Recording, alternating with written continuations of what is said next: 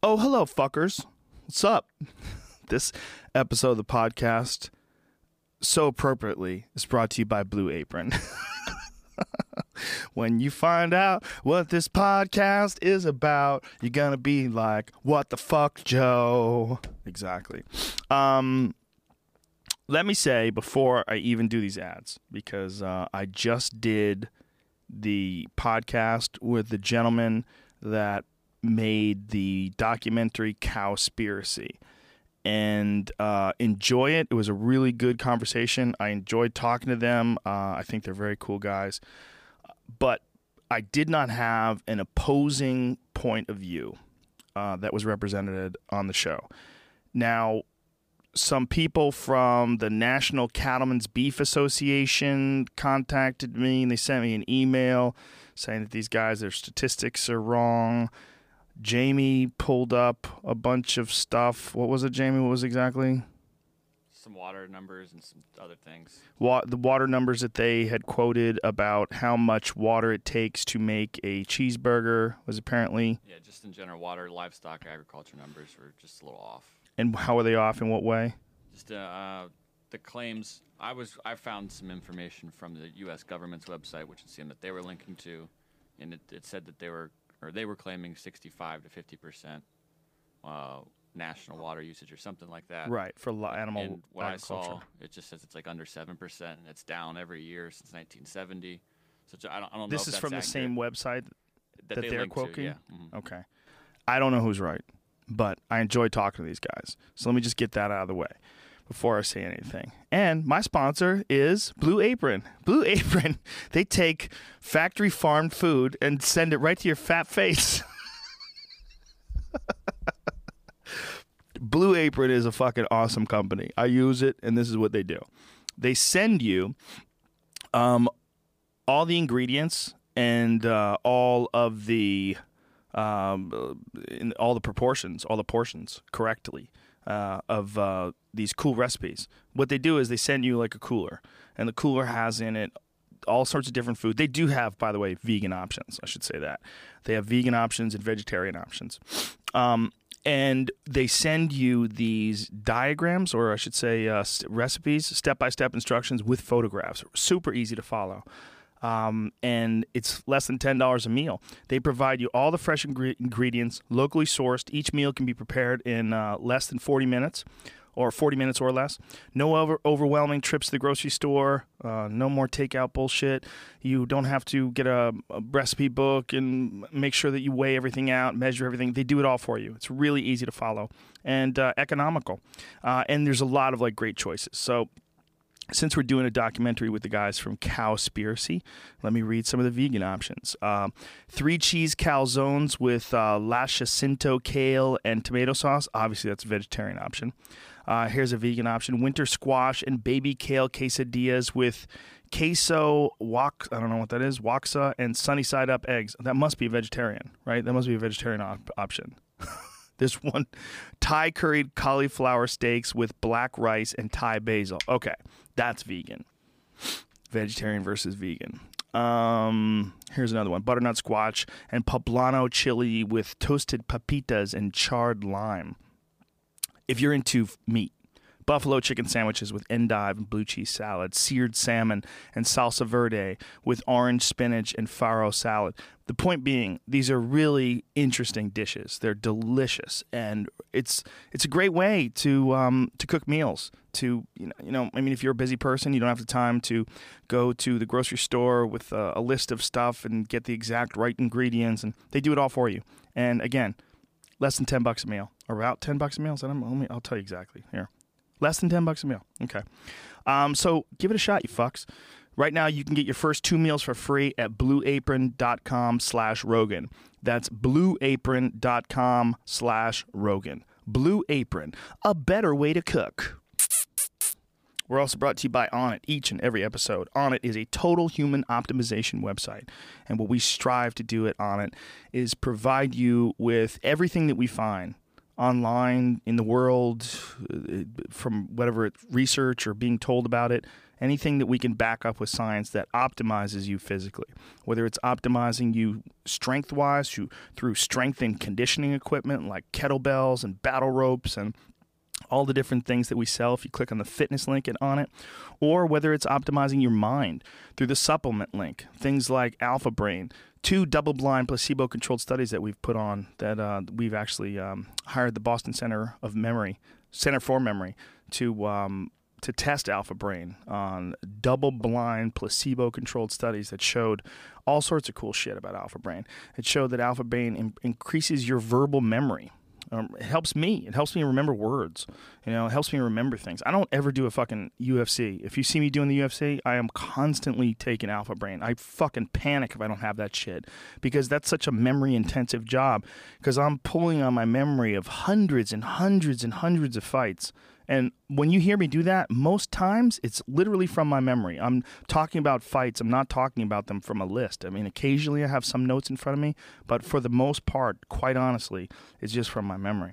And I, I credit Alpha Brain with a lot of that. Alpha Brain with my ability to remember things uh, on a podcast when I'm not high.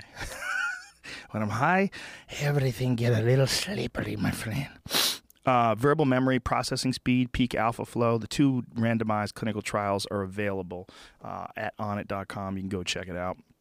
Our supplements have a 100% money back guarantee. You don't have to return the product. Just say it sucks. You get your money back. Every 30 pills you have, uh, when, the first 30 pills rather, you have 90 days. You can't just keep doing it. This stuff sucks. Let me try it again. This stuff sucks too. And try it again. You don't have to. The point is, we're not trying to rip you off. We're trying to sell you the cool shit that we use. Uh, Aubrey and myself and all the people are Onnit, including the list of different pros. Uh, if you click on the Academy link, the Onnit Academy link is filled with all sorts of cool inspiration in the form of. Um, uh, articles in the form of workouts of the day, uh, different articles on the science of exercise physiology, of nutrition, uh, all sorts of great shit as well as there is a physical Onnit Academy, which is in Austin, Texas, an awesome gym that if you're in Austin, you're in luck. Go there, check it out. You will love it. O N N I T. Again, use the code word Rogan and save 10% off any and all supplements. All right. Now, as I said, these guys who are on the podcast, they made an excellent documentary. It's called Cowspiracy.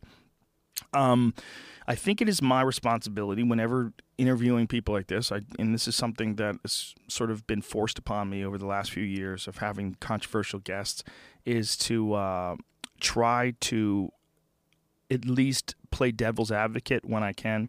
Uh, although I'm not that qualified to do that in this regard, but I try to do it a little bit. Um, but I think what's really important, there's a lot of undeniable stuff that they brought up that I think affects all of us.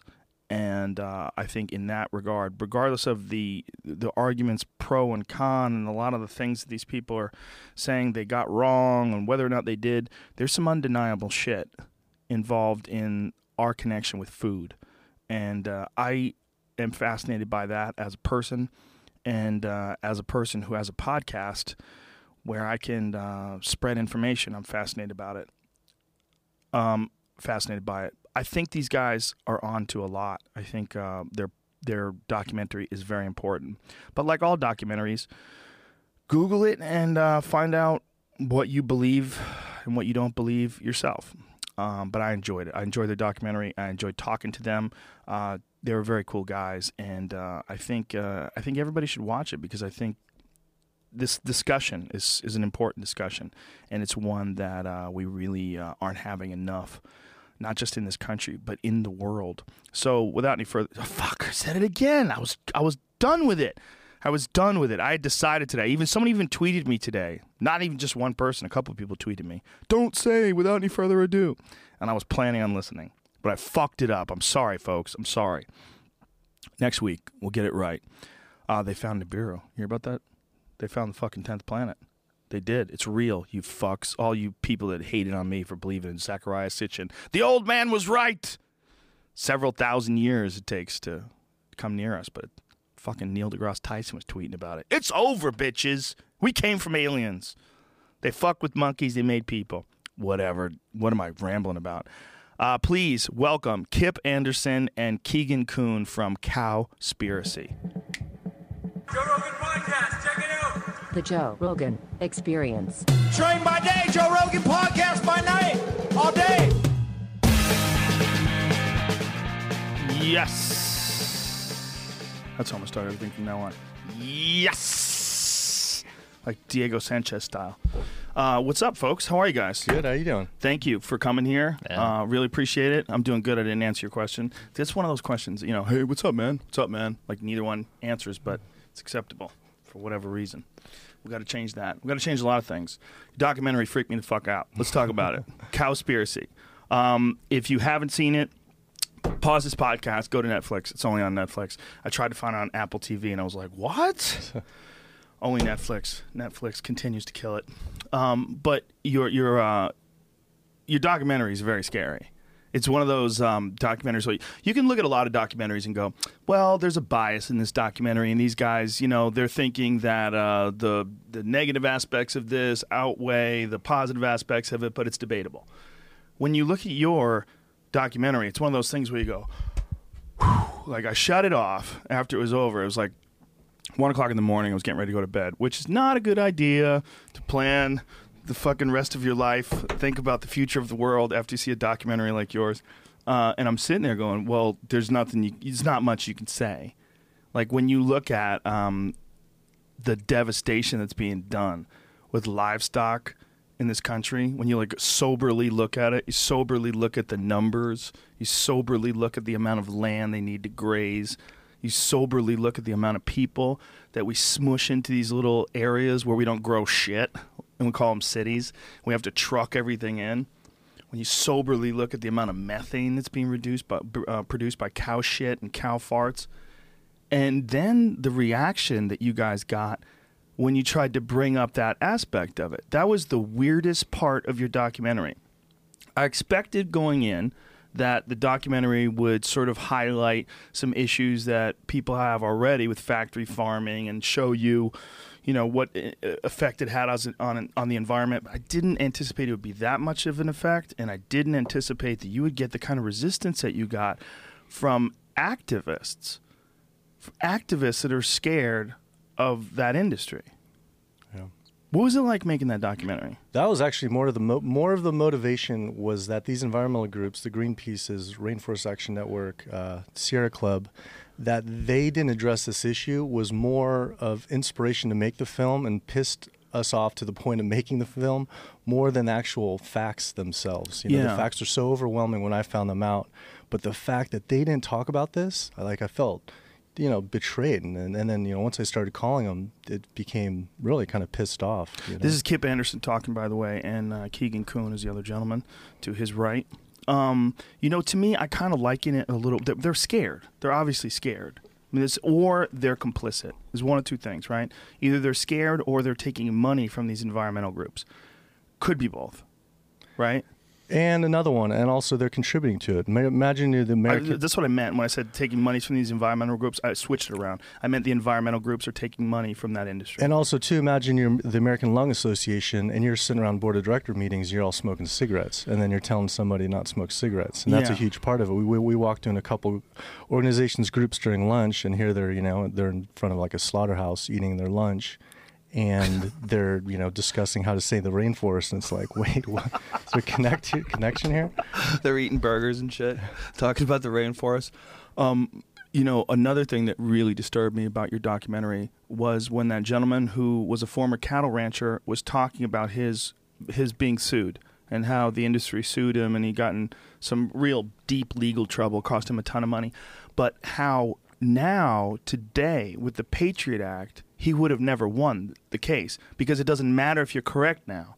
Now, if you have an action, like you make a documentary, you do something that adversely affects that industry or any industry where they can prove they're losing money, by the Patriot Act, you're le- you're legally complicit or you're legally guilty, right? Isn't that how it works? Yeah, well, so there was a law created called the Animal Enterprise Terrorism Act, and it was focused on just animal rights activists and environmental rights activists. And it, yeah, the law says anyone who disrupts the business of an animal enterprise is committing an act of terrorism, Jesus fucking Christ, that's scary. right? I mean, because then that goes, it's so far reaching. That's from someone who saves one chicken from a farm or someone who does a protest, or, I mean, there's three activists up in the Bay who were arrested under the law for doing passing out leaflets and doing chalk outlines on sidewalks. It's Oh, just fuck. crazy, total violation of First Amendment.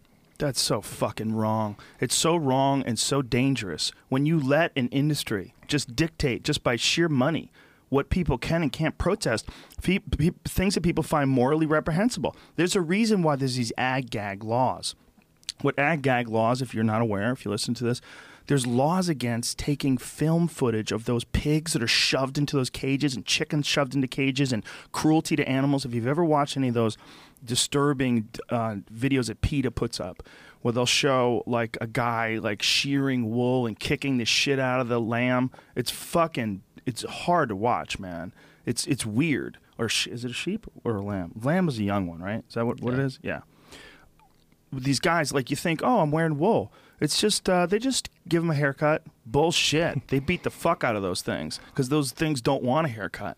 And they're they bleed because they're not gentle with those shears. Ugh. Obviously i don't know if it's just one time that they filmed this and it's just one asshole but there's laws against filming those things now. So the only way that, that ever stops the only way people ever go hey man I'm only going to eat free range this or grass fed that. The only way that happens ever is you have to know what the consequences of not doing that are.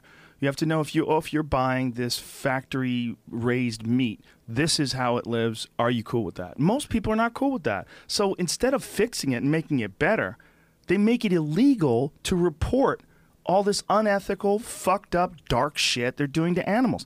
That is that's so fucking anti-American i- at every level. Yeah, but I mean that shows how powerful this industry is. It literally can dictate to the government what they want the laws to be. Because yeah, the ag gag laws don't benefit consumers in any way.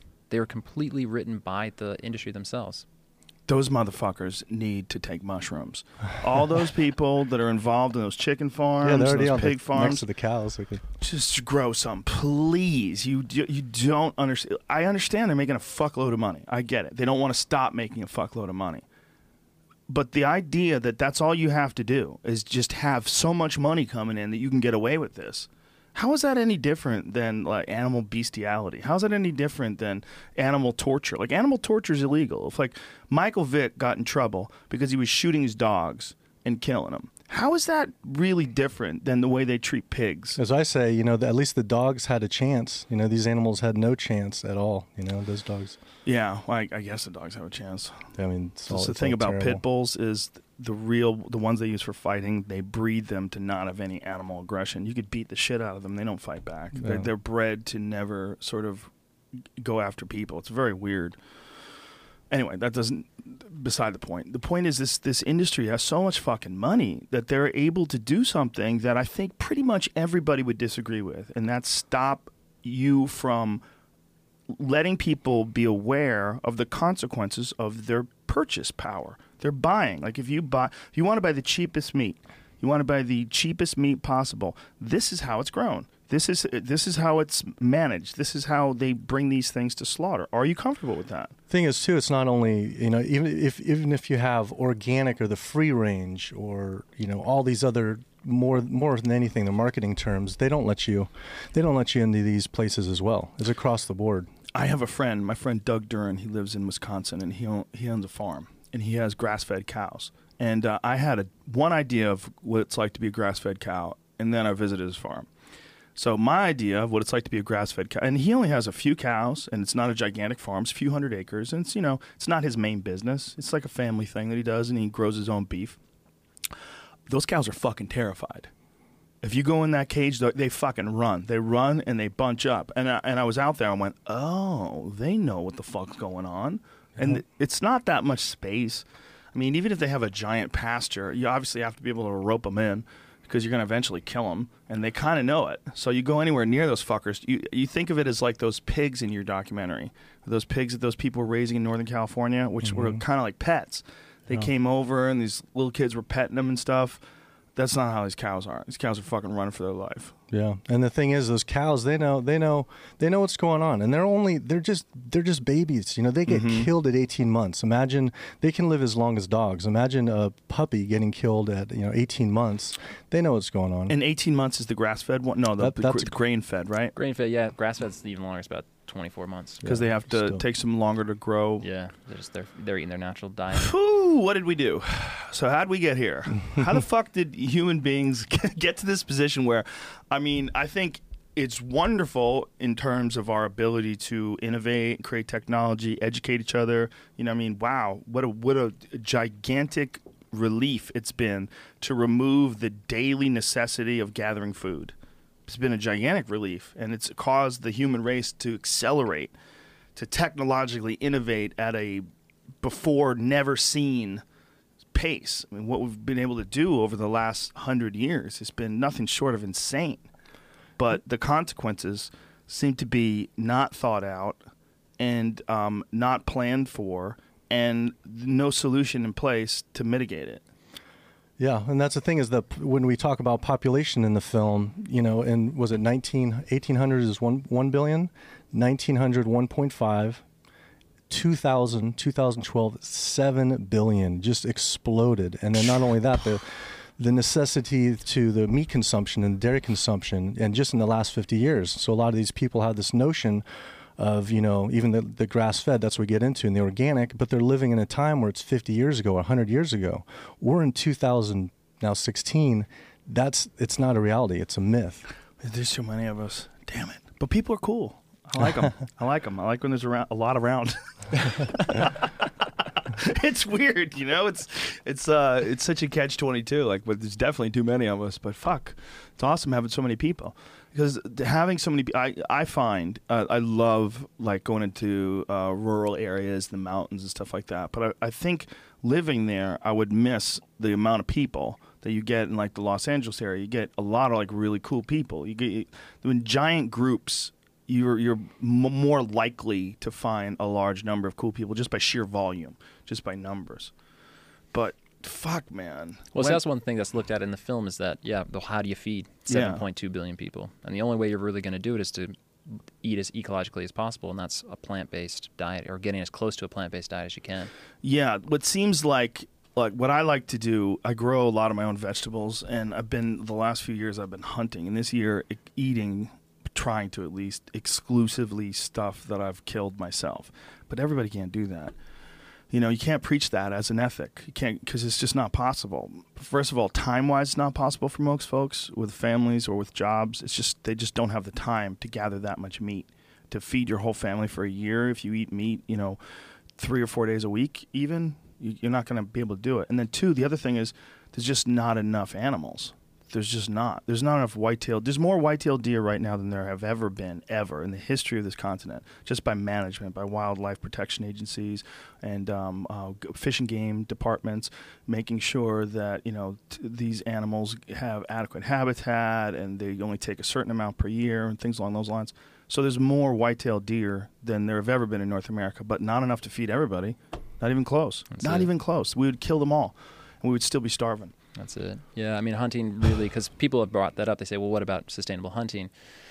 And the truth is that we've replaced most of the wild animals on the planet with our domesticated animals, and we've taken the wild animals' land and we've, you know, used it to grow feed to feed livestock or to graze livestock. And so, yeah, just as you said, I mean, we've literally replaced 90% of wildlife with our own species. Like what wildlife isn't there anymore that was, besides obvious ones like buffalo. Yeah, I mean, there's the obviously like megafauna, um, but it's also, I mean, you'll have to look at timber wolves. Eastern timber wolves were basically wiped out, uh, Mhm. primarily for fur trade and because they preyed on cattle. Um, and so then you have other species that move in.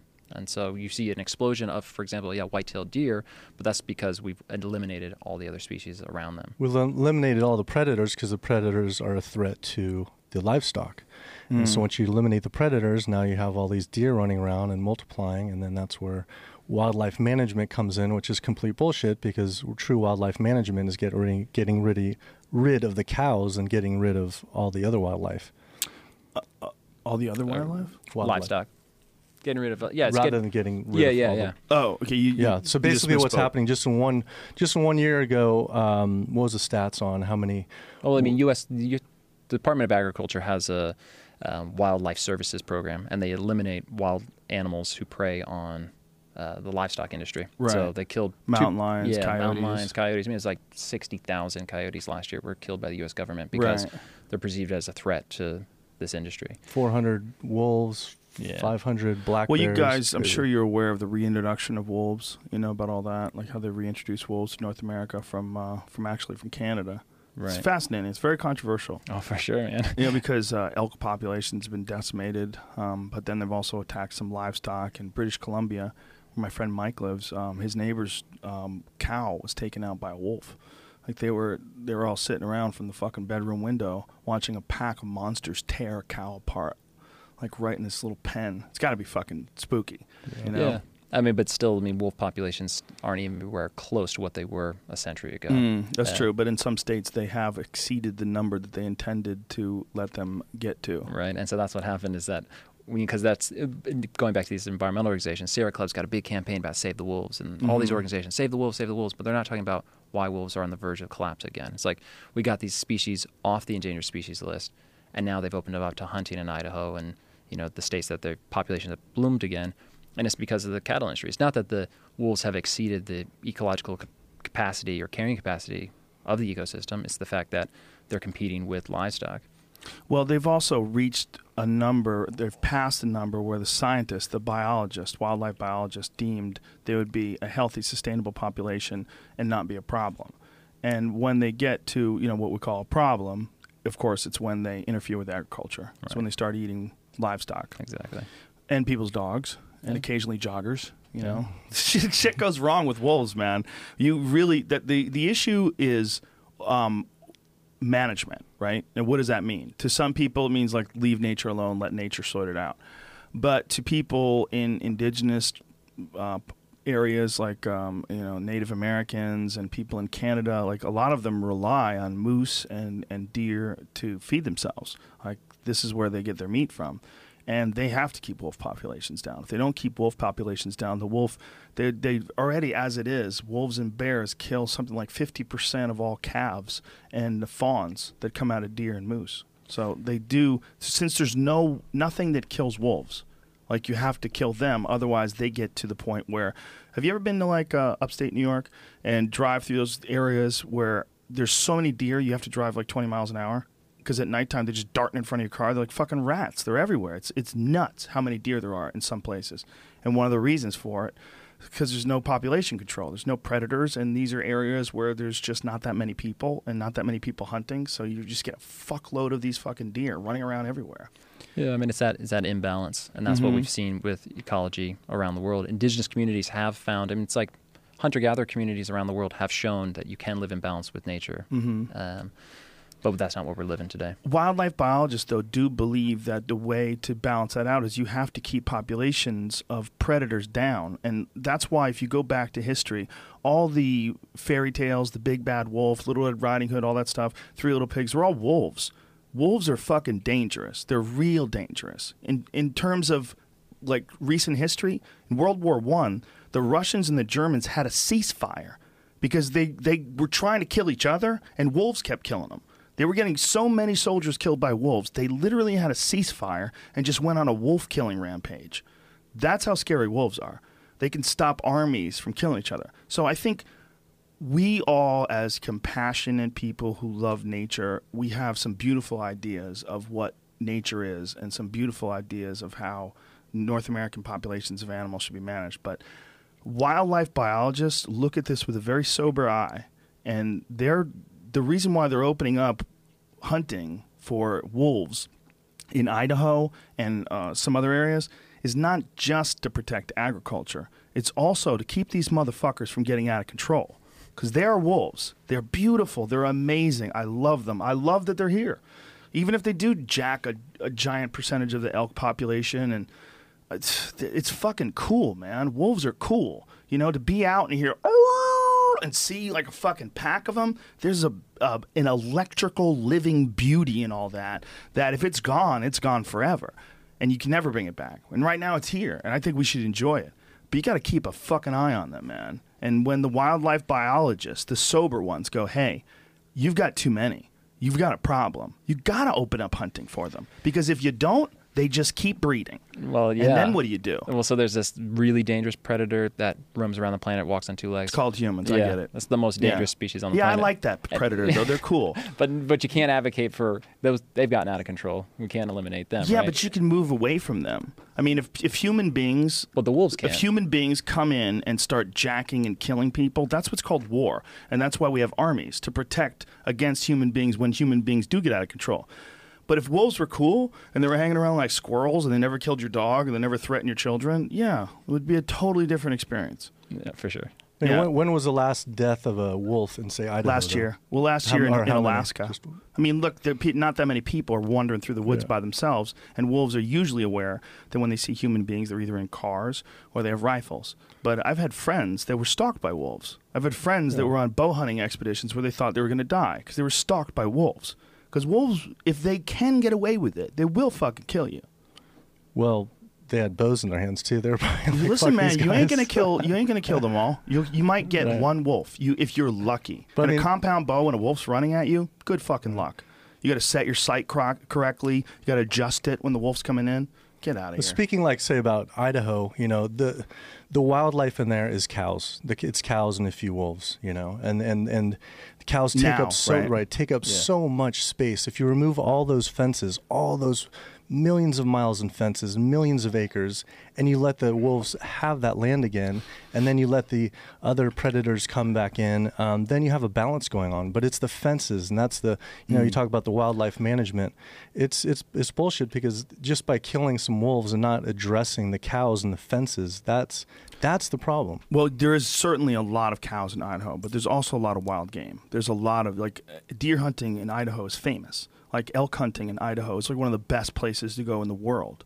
So it's not entirely true. There's a lot of wildlife. Idaho, if you've gone there, like people they have this idea of Idaho as being like sort of this like boring flat, you know, like the people who don't go there, they they think of it as like one of those states I'm never going to visit. Idaho's spectacular. Have you been? Yeah. Oh yeah, It's My amazing. The fucking mountains. It's just a spectacular place. So there's a lot of wildlife and a lot of sportsmen, hunter people. You know, a lot of fisher people. Right, A lot but of people that fishing. I mean, that's the amazing thing. I used to live in Alaska, and we, you just see moose everywhere. Yeah, it's amazing. Incredible. Um, but we still we don't have that perspective of that 200 years ago, the biodiversity and the amount of animals was that much more, and Right. 500 years ago was even that much more. And living in the Bay, and we talk about the indigenous people literally didn't go more than 10 miles from where their village was because there's so many animals, there's so much food, Right. and we've just eliminated that. But if you want to have an Apple store, you have to do that. You can't, you can't have fucking wolves But also running too, around. you know, the wildlife in uh, Idaho that you're talking about, it wasn't. There's not that much predators. You know, there's a lot more predators in Well, they say have the wolves west. Well, well, the now. wolves, but you know, They have real big populations of wolves now. the But it's still it's, it's a fraction of what, Fraction. what It it, used to be. and then Yeah, you also well- like as far as the west, the bears and the cougars and the coyotes that are just getting d- destroyed. And people talk about wildlife because there's a bunch of moose and a bunch of you know elk and uh, Well, the deer. bears, the bears and cougars and, and wolves are not get- they're not getting destroyed. Like they have very strict numbers of how many you can kill, whether it's cougars or whether it's bears or whatever. And bears are extremely hard to kill. Like the, in California in particular, they've made it so it's almost impossible to kill bears. You can't use bait and you can't use dogs, so you have to go find them. And wolves, I mean, bears are way smarter than than you give them credit for. They smell things a mile away. They hear things you're never going to hear. And if you start coming through the woods, they're just going to not be there. It's it's not like there's this overwhelming idea that we have to go out and decimate all of the coyotes and all of the bears and all of the wolves and all the cougars. That's not going on. Coyotes are the only one out of that whole list you can shoot as many as you want. Like people worry about coyotes encroaching upon urban areas and killing cats and dogs. And my neighbor's dog was killed by a coyote. It's, it happens all the time, you know. But it's not like they're out there killing all the bears. Like there's a there's fucking serious jail time if you kill a bear and you don't have a tag. And you can't even kill them in- California. Uh, cougars, can't even kill them. So mountain lions in California are just running all over the place killing cattle. Yeah. Yeah, I mean, the, the reason though is that we've gotten to that place. We've decimated this, the populations to such a low point Mm-hmm. that now they have to put in these mandates and controls to try and keep the species alive. Yeah, well, that's true. the reason why they did it though was like when they started killing all these wolves back in the day, when they started poisoning them, they, they did it because they were dangerous. Like they had gotten to high numbers and they had realized that as soon as people start stockpiling um, uh, livestock, that this is an easy place to hit. And so they would just keep coming back to them. I'm that- sure you've heard of the Russian super packs of wolves that they've had in issues with in Siberia, where these guys they're they're you know they can't do a damn thing about it because there's a hundred wolves tearing apart a horse, and they're that's that happens. It does happen with wolves. So it's I don't think this is something. I- see all of your points on nature, and I b- agree with you 100% on the factory farming situation. But I think we have to be real careful when it comes to just letting wildlife be wild. I think there's a certain amount of predators that you can have before things get dangerous. The the big one, you know, that the film addresses is the is is the livestock. You know, that's what's got out of control, and that's what's literally destroying and taking over the wildlife. So, if you're really concerned about wildlife, if you're a real wildlife person, the last thing you do was not only consume, say, factory farm, but we that's the whole thing about our film. People think it's about factory farm. We don't even talk about factory farm. We talk about the grass-fed beef. We talk about the organic, the organic uh, free range, uh, organic grass-fed um, milk and that's what's killing the wildlife. And that's the whole point of what we we, we, we jump past the factory farm because ironically for wildlife if you care truly about wildlife and that's what they discuss when we talk to animal Ag- animal agriculture alliance they say they say people think we're living in somewhere 50 years ago 100 years ago. We're not. We're living in a place with 7 billion people. The only way to efficiently feed people who want to eat meat is to do, put them in factory farms. They're factory farms because they're efficient. They only take around two acres per cow whereas the grass-fed cow you're talking about your buddy in wisconsin the guy in our film he had cattle in wisconsin. He said 50 acres 50 acres for one fucking cow. One cow 50 acres 50 acres. Think how big that is. No other wildlife can enter that. So that's the last thing you'd want to eat is grass-fed beef. The last thing you'd want to f- be fed is um, would be eating is these uh, organic dairy farms that is destroying all our water water resources, polluting the rivers, and destroying all these predators and these uh, you know the other wildlife that you talk right, about. Right, but the argument would be that when you have a grass-fed cow and it's eating on 50 acres, that's where it's getting its food from. Whereas if you have a factory-raised animal, it's getting corn. That corn is raised independently on some other large area. Two acres though. Two acres. Two acres for a cow? two, yeah, because you can grow uh, corn so much per acre, and grass fed. It needs 50 acres that no other horse, no other bear, no other cougar, no other all these animals that you're talking about. No other animal can live on that area. Is that during the life of the animal? That's that's just period. That's Just to slaughter. Yeah, Till to slaughter. So, and yeah, that's that's life of it. constantly. So imagine on a 50 foot fence, nothing else. Well, it's So way more than 50 foot. 50, 50, acre. 50 acres, sorry, 50 Yeah. acres for one. So that's the last thing you want to be eating is grass-fed beef if you really care about the environment. If you really care about wildlife, you you need to say either I fuck the cow, screw the cow. The cow lives a miserable life, but you know I care a lot about more like uh, you know about the, the elk and the moose and the, the wolves. I care more about wildlife than I do about this cow. You got to choose one or the other if you're going to do it. And if you really care about wildlife, you got to say screw the cow and let's go uh, with factory farm. And that's the whole irony of this whole grass-fed myth uh, that's happening. Um, and that's what's that's what's kind of ironic about the film, and people don't expect that. It's shocking. If human beings right now stopped growing, like if the population in the United States stayed at 300 million, can we feed ourselves right now with how we're doing it? Uh, like business as normal, Yeah. not sustainably. I mean, not into perpetuity. No. Why I'm- is that? Um, right now, half of the United States lower 48 land is designated to raising animals for food, whether growing their Fifty feed. percent. Half. It's crazy. Yeah, That's crazy. nuts. No other wildlife. Yeah, and so so we've already, you know, passed that tipping point where we're we're on ecological collapse. So we can't continue business as normal. Um, Fifty percent of When you say past that tipping point, why isn't it sustainable? Um, the simple fact that we're draining aquifers at extreme rates. I mean, the Ogallala aquifer, largest aquifer in North America, drops by I think six feet per year. Um, Fifty percent of 55% of all water consumed in the United States goes into animal agriculture. Um, so we're pumping groundwaters, totally unsustainable. In California, you know, massive drought, 47% of California. As opposed to domestic is five percent. Every single thing you do in your home, all everything you do in your home is only five percent. Animal agriculture, fifty-five percent, and we're talking about how we're in a drought. It's called a, um, you know, it's, It's really a food water shortage. water shortage. I mean, we're in What a- is uh what's golf courses? golf courses is less than two percent. That's still a lot. Oh, for just for sorry, sorry, sorry, just for just for California. For for the United States, it doesn't even register as a percentage. So in California, five percent is for humans, just four percent Four for or five. domestic. Two percent is for golf. Yeah. That's 50 fucking and bananas. 55% for. Let's let's let's get rid of important shit first. Let's fucking get rid of the golf. This, Okay, now we're down to th- another we're 2%. doing we're doing way better. Miniature Uh. But you know that's that's a big one. Um, So water, water's a giant Water's a issue. big one. Um, Another huge issue. Desalination technology that's emerging. sadly, that's really not a solution either because of how much energy goes into it, and so the greenhouse gas emissions that are attributed to each gallon of water. How about nuclear, son? How about we do some nuclear desalination? How about I'm we sure put it right on the fault line There too? we go. Fuck it. Um, another part of it is uh, topsoil erosion. Leading cause of topsoil erosion is from hoofed animals grazing on anim- on land that never had hoofed animals. Um, it's how we till f- soils to grow corn and soy and you know alfalfa. Yeah, that's an issue, right? That you guys also addressed. Um, that uh, maybe some people aren't aware of is that you can't just keep pulling the same plants over and over again from soil. When you do that, you deplete these farmlands. And there, you know, there's a guy named Dr. Joel Wallach. I don't know if you've ever heard of him. Controversial character, but he had this fascinating book called "Dead Doctors Don't Lie."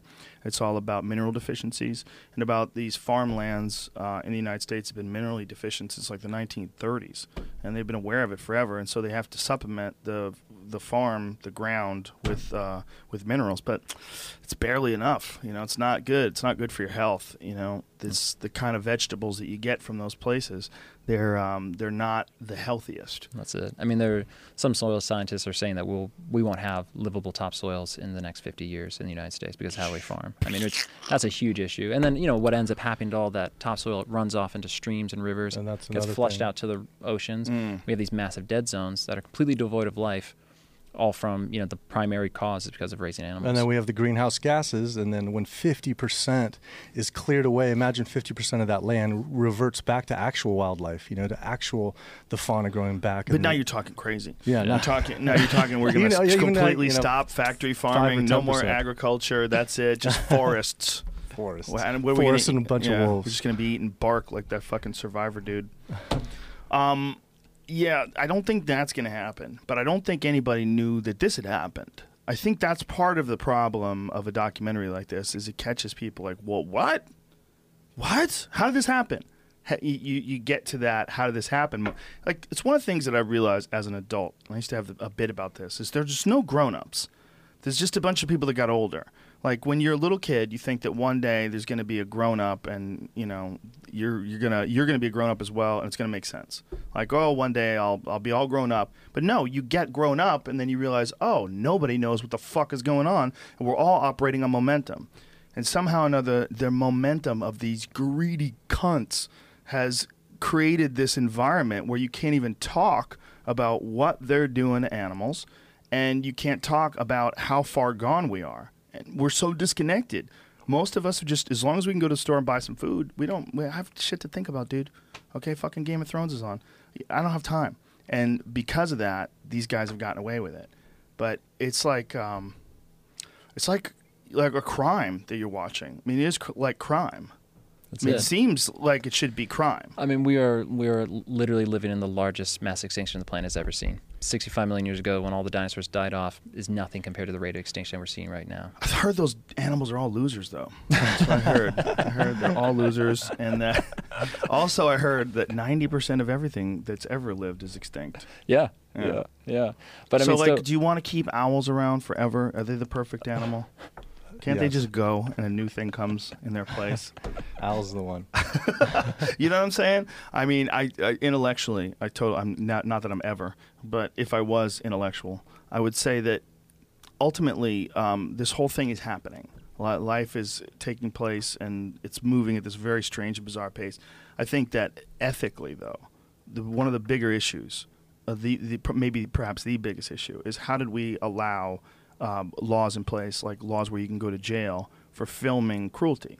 right. That doesn't make any sense. As Americans, as human beings, as people that are living in the age of information of 2016, to deny deny information. Shouldn't you know if you buy a pair of pants that that pair of pants is made by fucking slaves?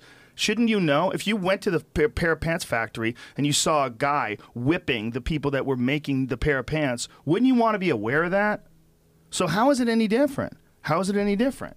How is it any different that it's illegal to film someone being cruel to animals? That's fucked up. Yeah. because people don't want to see it. People don't want to see what they're doing to their their you know they're eating three times a day.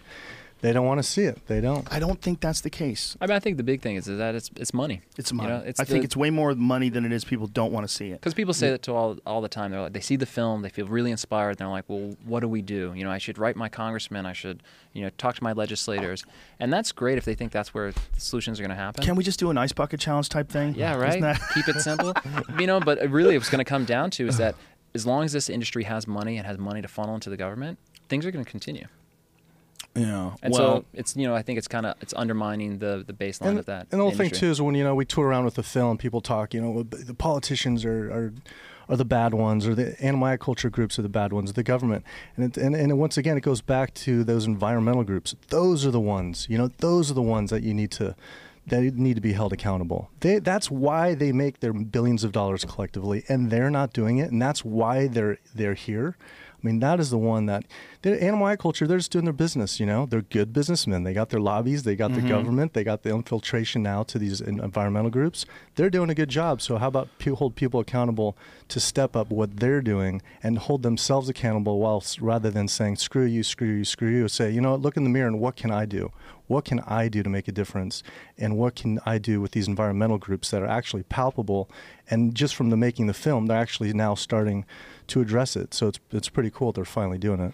Well, it's interesting because if you look at the uh, the agriculture business, if you look at factory farming business, like as a business, uh, you look at just the raising of livestock in this country.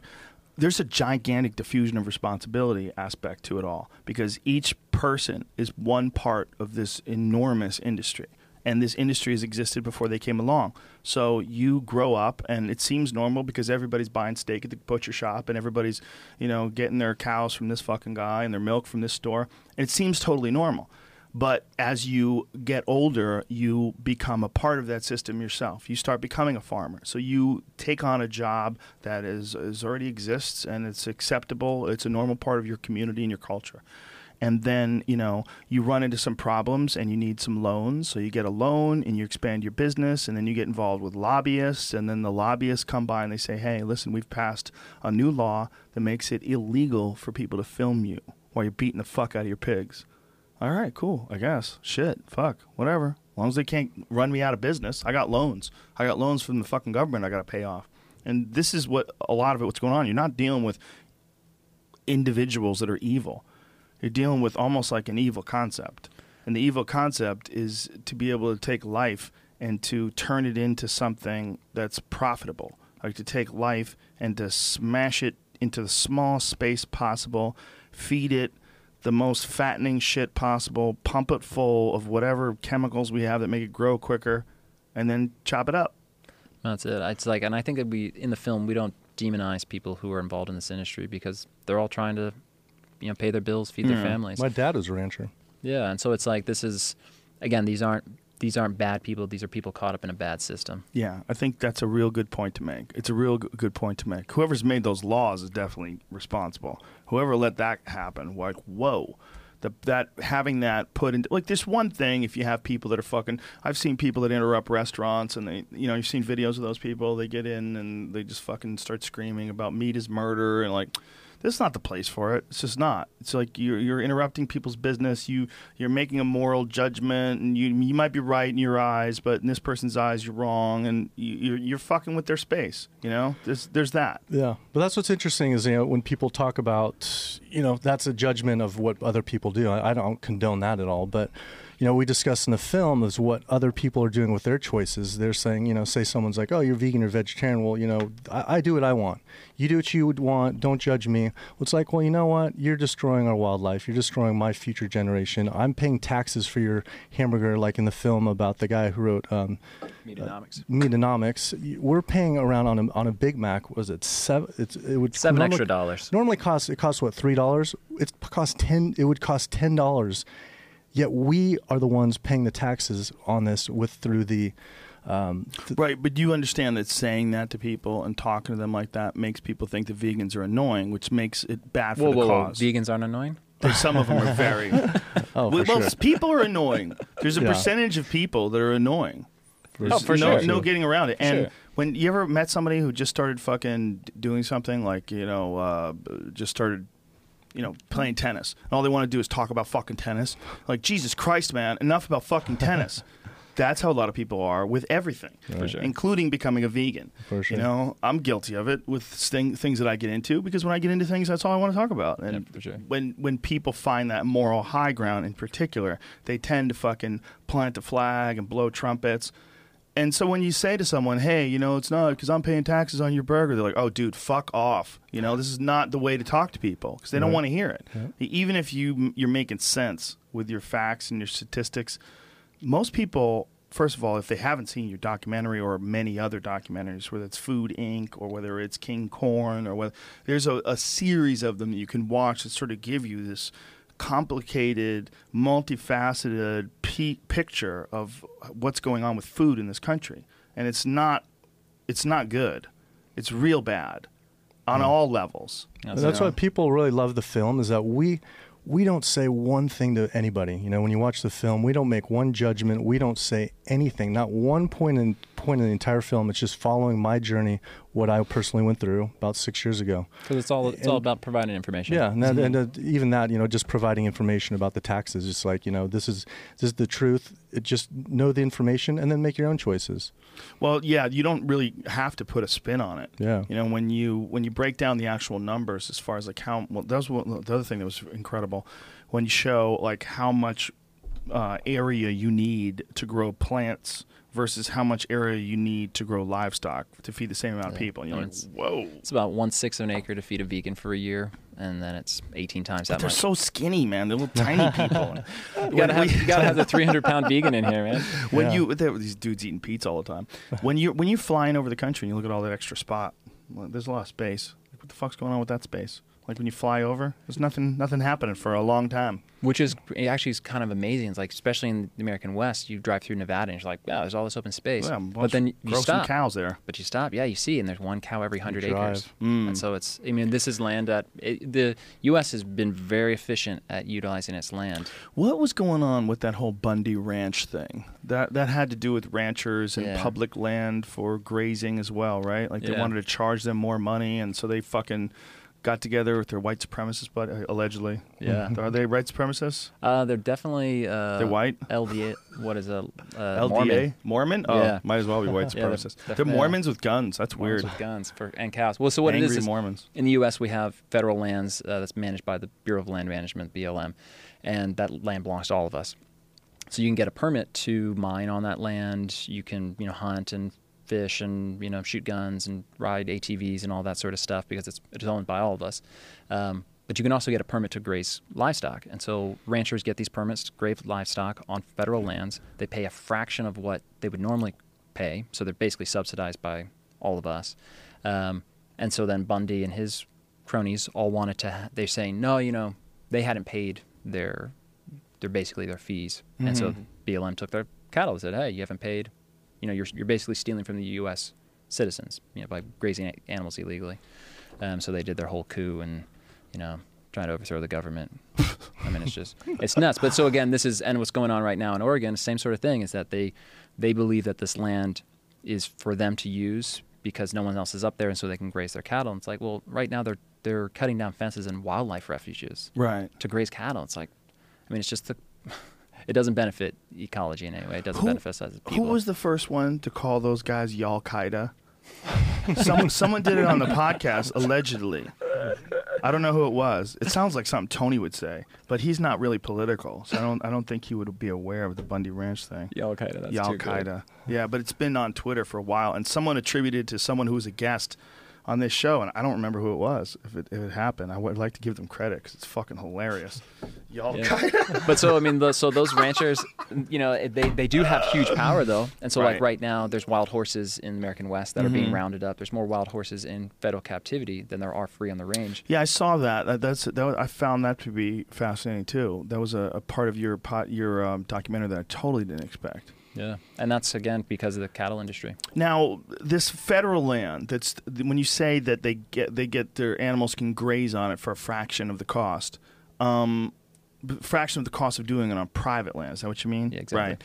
But federal land is owned by all the people, so shouldn't it be kind of a fraction of the cost if you do hand out permits? Like, if you want to, like, you could use that land to go camping, to hike, to do because it's all. This is well where Theodore Roosevelt, when he was in office, he was very controversial because one of the things that he did is he wanted to protect gigantic chunks of land in this country and make them pro- uh, public land and make it so that people will always have the great outdoors. You could always go and enjoy these. They, you can't overdevelop them. Like he had a very amazing foresight in that in that regard. He really saw the future in a lot of ways. And man, they've been trying to fucking sell that shit off forever. And as as recently as um, was one of those guys running for president, Ryan, Paul Ryan, is that his name? I believe he was one of the guys that was ahead of uh, this idea to sell that land um, to pay off the debt that the United States allegedly has to some fucking invisible man. I don't even understand the debt that we have. Like to who? Like what's going on? The federal bank? Why is it called the federal bank? Is it a federal thing? No, it's not. It's just the name of it. Oh, what the fuck is going on? We owe how much? How do we owe that much? Why are we paying them that much? What are we paying them for exactly? They make money. What? We can't make our own fucking money. What's going on here? So it's you can go down a rabbit hole. My point. But if you do go down that rabbit hole, like shouldn't those people like shouldn't you if you have chickens, shouldn't you allow your chickens to fucking run around on on, on public land? It's it's the difference is profiting off of it. So it's uh, if there you have you know they're private industry Mhm. making money on public lands. But they do pay taxes, right? Uh, yeah, And they're fraction pay- of taxes. So it's not like they do it for free. no, but they're heavily subsidized by the government. How US much do government. they That's what pay goes back to that whole Big Mac thing. You know, You- Yeah. it's three dollars, but it's really should be around ten. Well, sort of, because it's all money that's going to the government, right? It's like, are they taking money from you? Are you really paying taxes from it, or are they paying less taxes? You could say that you're paying taxes for it, but it's really that they're paying less. That's Well, really what it is. They actually I mean, receive checks. I mean, so it's like they get like paid. the oil industry does, like they get subsidized. Mm-hmm. They actually so get that- subsidized. So, like the corn industry does too, Huge. which apparently they can't survive without that. Yeah. Like, I mean, the, the hog industry in North Carolina, uh, you know, we've read a report that said they wouldn't be able to survive if it wasn't for They federal lose subsidies. Hundreds of millions a year. I so think. how does that happen? Explain. Can you? I don't know if you can. So- can you explain that to me? Yeah, does- I mean, so what it is is that U.S. government has policies around food that food has to be affordable for its citizens, and that's a it's a huge thing. If you want It's to a keep good a idea. revolution from happening, definitely keep people well fed. And oh, we have is that what it is? Oh, it's it's- fucking government, man. That's it. They're keeping us fat and lazy. Oh, well, you look at the, I mean, what happened in you know the Arab Spring. That was mostly because of food prices. At least a lot of eco- uh, Really? economists are saying that. Yeah, but so we want to keep food affordable in the U.S. So when uh, industry is struggling, the g- government steps in and said, "Hey, we'll help you out. We'll keep food prices artificially low." So like corn, for example, have huge, huge subsidies to it. Seventy percent of corn in the United States is fed to livestock. So that subsidy is then passed on to the livestock industry. You have an industry like uh, hog industry has, you know, uh, porcine epidemic where all these sows are dying, and so the U.S. government bails them out and says, "Oh, here's you know, ten billion dollars to get your industry out of, you know, out of deep water," uh, and that stuff happens all the time. and that's to make sure the food supply stays yeah, adequate. because I mean, right now, chicken in the United States is cheaper, like you know, astronomically cheaper than it was 50 years ago, even in, even including inflation. I mean, it's Well, you know, that was one of, I believe, Roosevelt's. Um, I think it was Roosevelt. His campaign slogans was a chicken in every pot. Yeah. Because chickens were like lobster back then. Yeah. It was like really expensive. See if that was. I think it was Roosevelt. But that, you know, that animal was a wealthy person's meal. right, yeah, and it's become the standard, and then the reason for it is, is it's artificially low. Hoover. Yeah. Hoover. Eh, one of those old dead dudes. Yeah. but so that's you know again that's just one aspect of it is that we we because people will say that they'll be like well you know it's really expensive to eat plant-based foods and so you know I've traveled around the world I've lived around the world plant-based foods are the cheapest foods around the world except for in you know extreme remote areas where they can't grow vegetables. Um, we can, the reason why you can buy a 99 cent hamburger though is because of federal subsidies. You know, Um, so subsidies that keep food prices low. I, I um, here's part of the problem. I, I agree that it's probably a good idea to keep food prices low because people don't make so much money. But then you go down that rabbit hole. Well, why? How come people don't make so much money? Like, why? Why is the fucking minimum wage so low? How the hell do you live on that? You can't live on that. You, you really can't. That's it. And when we interviewed uh, Lauren Ornelas from Food Empowerment Project, and that's one of the things they talk about is that, you know, look at food deserts that are happening around, you know, urban areas, people can't afford food, and it's because we don't have a living wage. It's like you want to solve food deserts. What is a food desert? it's, uh, areas that don't have access to fresh foods. So it's you know you look at a community and their only grocery store is a liquor store that has chips and you know junk food. Oh, I see. So you're just talking about like neighborhoods, Yeah. just neighborhoods that have uh, Poor neighborhoods. Yeah. Yeah. Well, that is the weirdest part about going to poor neighborhoods is how many fucking liquor stores, man. That's it. And so like, and again the federal subsidies, it's like they're not subsidizing healthy fruits and vegetables. It's like you're not you know the organic fruits and vegetables industries aren't heavily subsidized. They're not Mhm. subsidized even at all for mo- most of them. Um, they're subsidizing really unhealthy foods, high fructose corn syrup, you know, animal products, Yeah. foods that are actually killing us. Well, that was another super disturbing part of King Corn when they went over their own bodies. They got their bodies examined and found out how much of the carbon in their body had come from corn.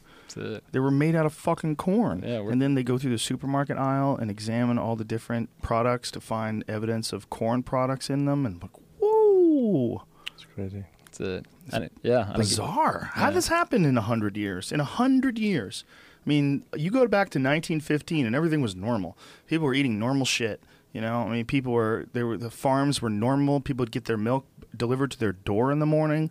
You know, in a glass jug that came from a farm.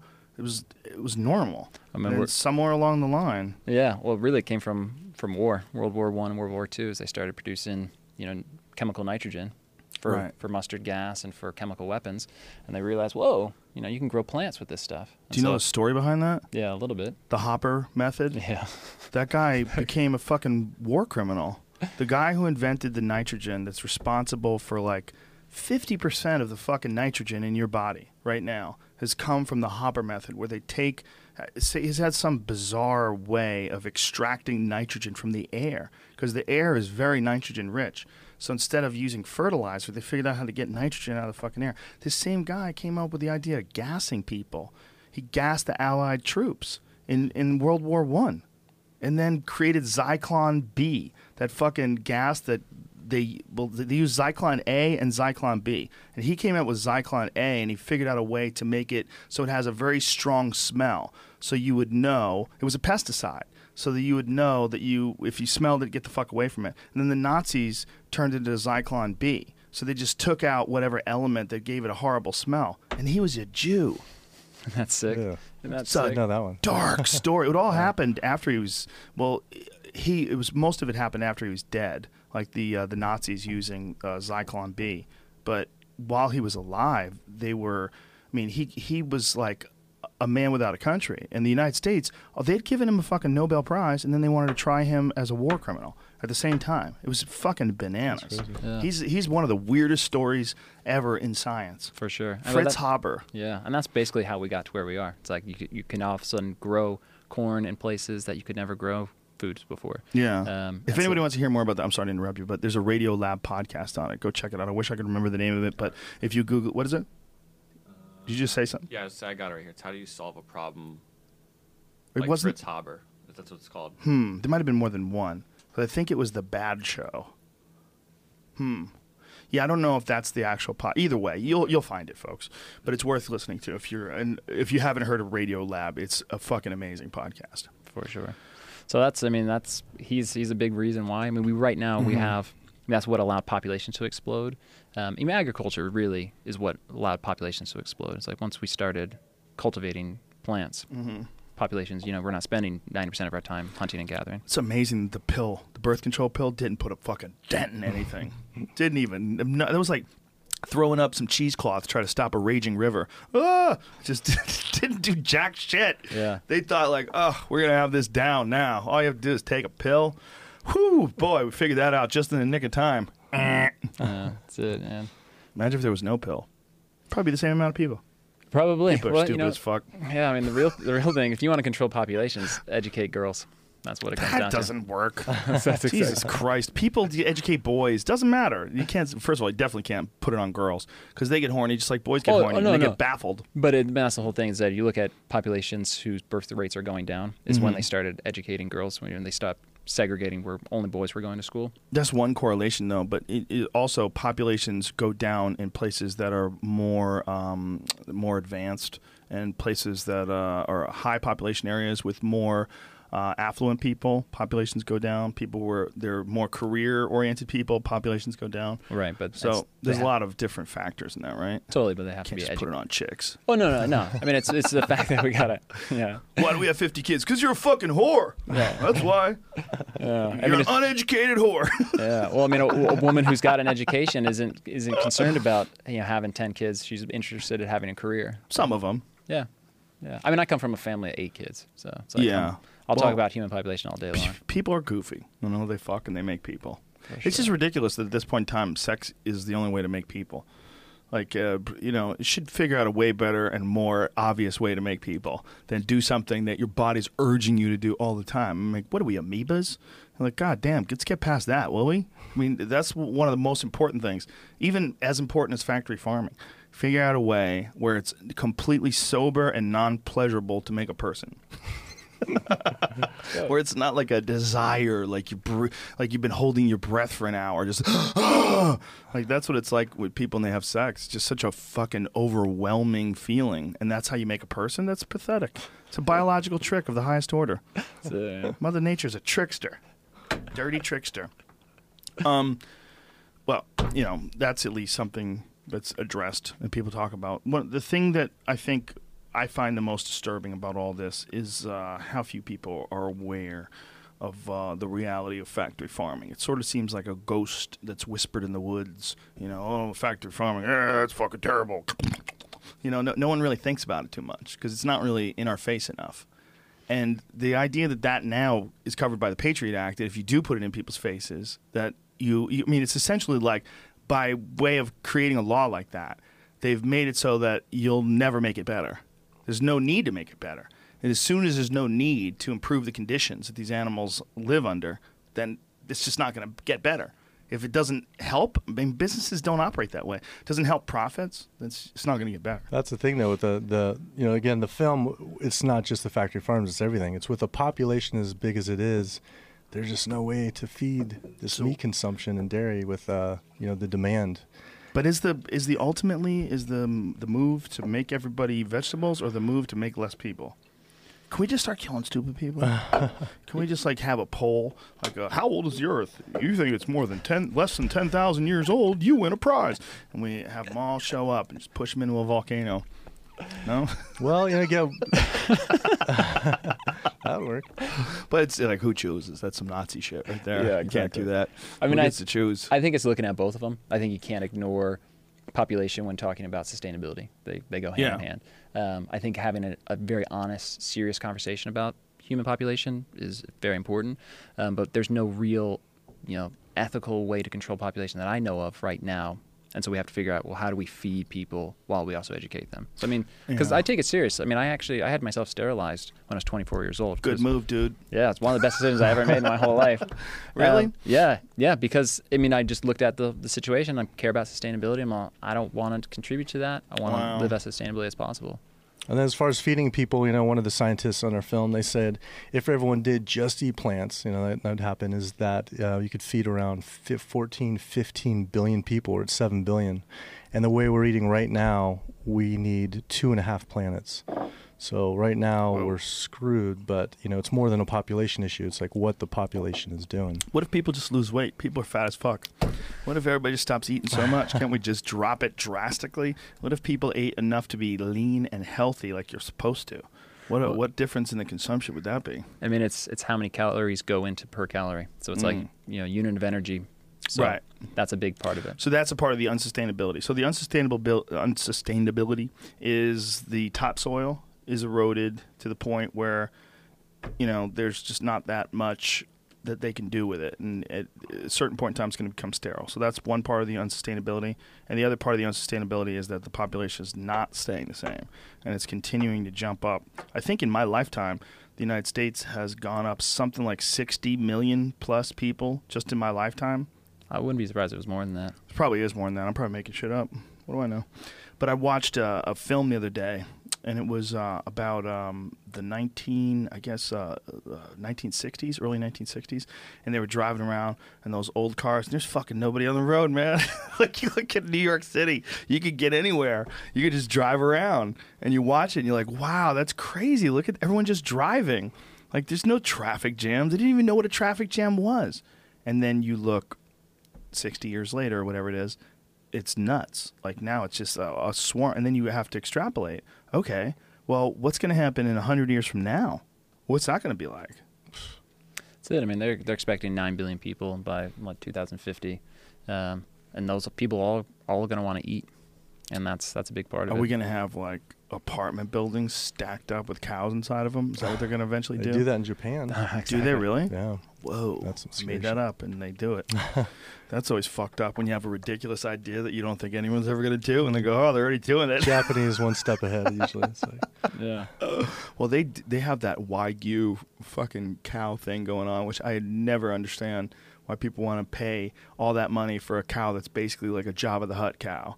It's like gonna die. Like its body's just riddled with fat.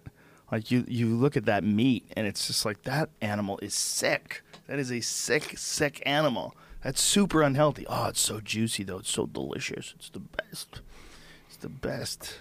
That's it. I mean, the big thing too, too, though, about like the sustainability is the fact that we're clearing forest to graze cattle. you know. Yeah. Amazon, you know, ninety-one percent of the Amazon destruction has been in Brazil has been Yeah. associated with grazing cattle. the um the assassinations too. That was the other thing you guys covered when you showed that nun who got taken out by the cattle industry allegedly down there. Like, whew, That's it. I mean, the, they the shot a nun. yeah, there was she was she spoke out against the cattle industry because they killed. there's a good documentary on her. yeah Dorothy Stang. Dorothy Stang. Um, and the, the the hitman who was paid by a rancher to kill her, he went to prison for what one year, two years. And then he got retried, and then he got let off. It was a good Right. documentary on her.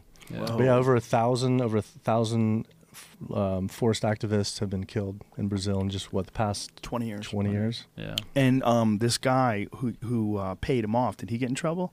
The guy who uh, paid for this uh, hitman, Oh no. Yeah. did they name him? Yeah. Yeah, that documentary. It's, it was a while ago, but it's really good. It just shows how corrupt it is. It's crazy. Yeah. Well, Brazil, especially when it comes to poverty, you know, it's a totally different situation. Have you been? Well, it sucks. You know, it was my it was my favorite favorite country, and then making this film, I was like, ugh, I'm not going there for a while. It's not. You know, it's not everyone. It's there's Brazil's awesome. I love Brazil. It's amazing. Yeah. Like uh, I've been there probably six times. The people are so friendly and so happy and so proud to be Brazilian. Like they love that you enjoy Brazil. But whenever you have poverty, man, you see there's a lot of haves and have-nots in Brazil. There's uh, extreme poverty and extreme wealth, and there's it's weird when you go through neighborhoods and you see really high fences with barbed wire around them and shit. And I was like, whoa, like this is uh, this is is kind of crazy. Like these these are like these really nice houses that are protected like it's a prison. You know, Yeah, it's unfortunate. it's crazy.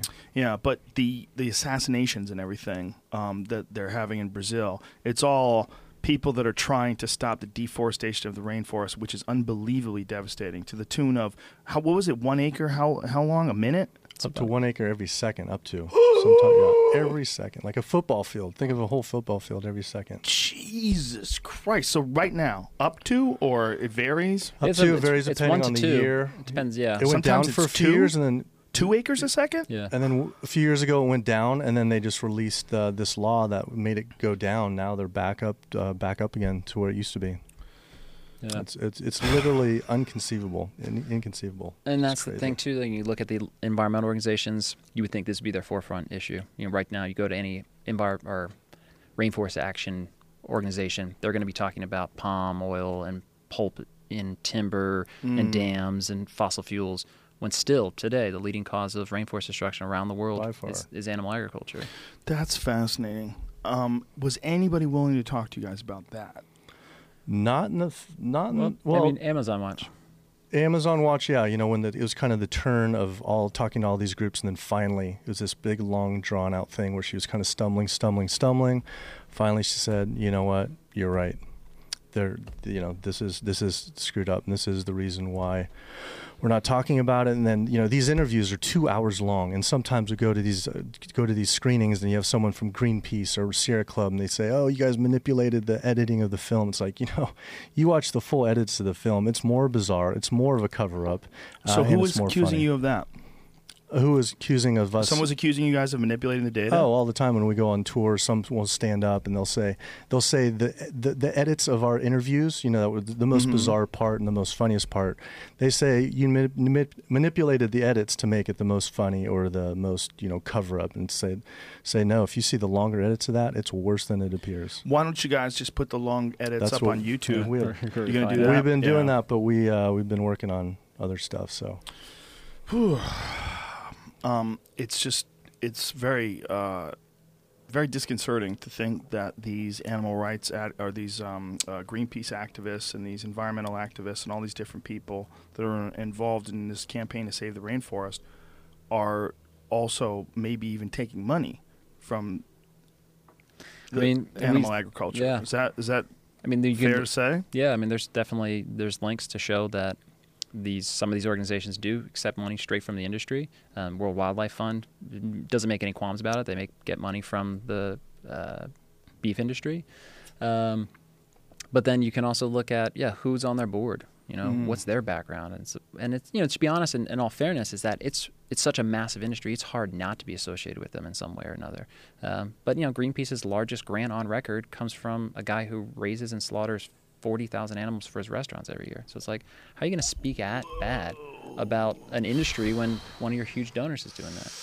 Now, how do you decipher that? Because do you say, well, maybe this guy who slaughters all these animals for his restaurants is that Ted Turner?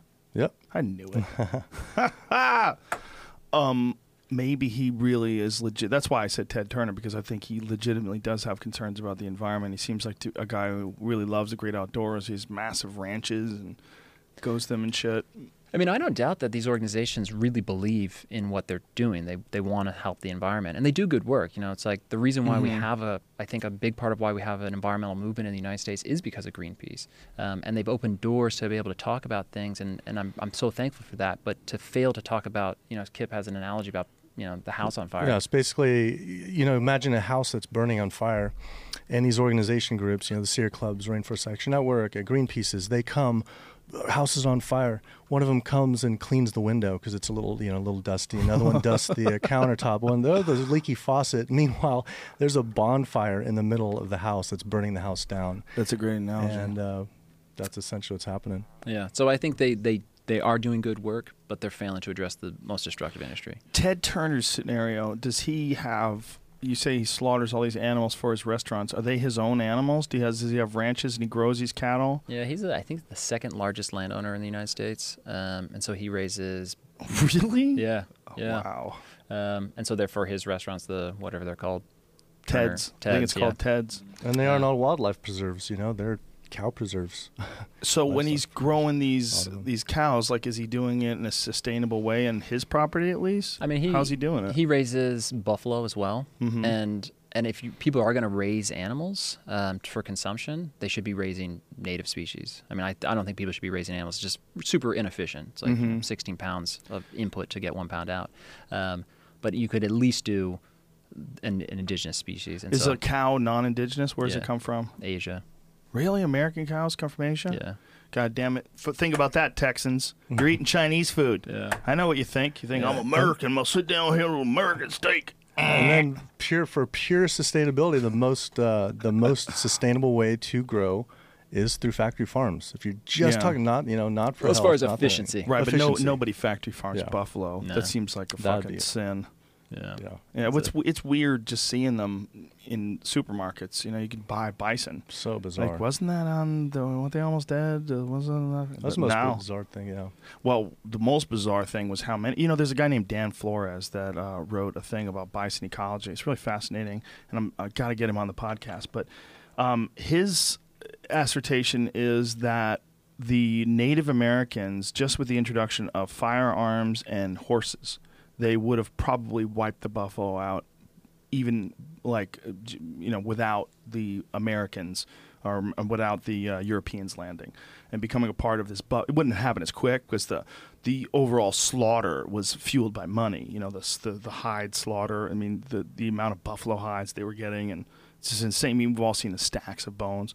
But uh, he he believes that the um, what had happened was uh, there had been a massive decline in the population of Native Americans, and during that time, the buffalo grew to staggering proportions. That before that, they had kind of kept them in check more because they had eaten them. But there was like, uh, I believe there was like a 90% decline in the populations of Native Americans It m- probably was linked to Europeans moving here and giving them diseases they didn't have immune systems for. Fascinating, fascinating subject. Obviously, off. off Well, but- yeah, but I mean, Guns, Germs, and Steel. That's an Mhm. awesome book. Same, similar sort of thing where it talks about that. That yeah, introduce technology to a, a population, see what yeah. happens. Well, his um, Flores is, is it backs historical uh, recollections of um, different people who had come before the decline in Native American populations, and they really didn't discuss bison herds. Like they'd never seen like these million herds of bison, like you know they described in the you know the 1700s. That people had gotten there and been like, "What in the fuck?" Just thunderous hills of. So that was kind of an imbalance as well. So our, our idea of that being like it used to be a million buffalo, eh, for a very short period of time, and that was a mistake and that was just a, an imbalance that probably would have been corrected by the introduction of guns and horseback. But buffalo, they eat even more grass and require even more land than cow do, right?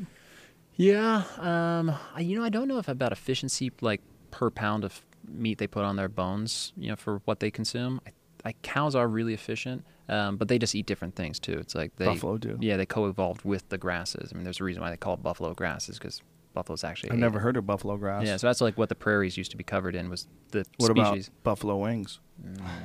Different.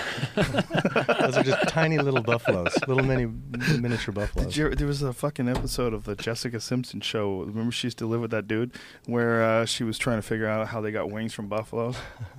Allegedly, she might have been playing dumb. I don't know. Um, it'd be fucking cool though if buffalo. Well, buffalo are dangerous as fuck too. By the way, ladies and gentlemen, if you encounter buffalo, especially during the rut in uh, Yellowstone, get the fuck away from them. They run you over. They'll kill you. They think you're gonna kill them. They're gonna kill you. They're wild animals. Like people get fucked up by buffalo all the time. There's a hilarious video I saw of this guy wants to get close, so he's gonna take a picture of these buffalo, and the buffalo just sees him, turns, and was like, "Oh, are you fucking kidding me?" and just charges at him. That's it, man. I, when I lived in Alaska, you'd see tourists all the time going up to bull moose, just think they're gonna get a picture. I mean, literally, they've seen people walk up to black bears just like, oh, like they're in a zoo. Yeah, people just don't, people don't really understand the fact that animals, and that's really kind of all animals, are potentially very dangerous, but particularly wild animals. Well, including people, Yeah, by the way. You know, we're just so used to this civil environment where people can come up to other people and say hi. Bears don't just come up to bears and say hi. They have to know the bear. They have to be reasonably sure the bear's not going to bite them in the face. And they get to know each other. You know, when a new bear comes into town, there's a fucking war going on. I mean, it's chaos, just like how it used to be with people. So that's the world that a fucking moose is living in. You just can't walk up on that moose, dude. That moose is fighting off bears all the time. I mean, imagine being a moose in Alaska and you have to deal with some potentially 10, 11 foot tall, gigantic, furry monster that just eats everything it can. I mean, what does a bear weigh? A thousand fucking pounds? A grizzly? And you think of that thing as just running around looking for you, you'd be on edge. Be a little on edge.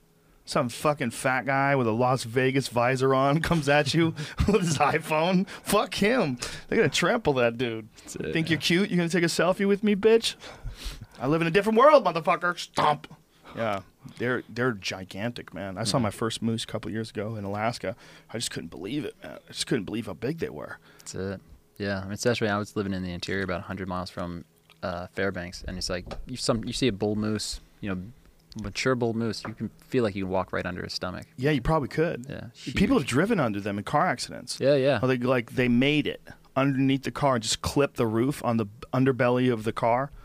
Fuck, or the underbelly of the moose. You would see a bison bison in person.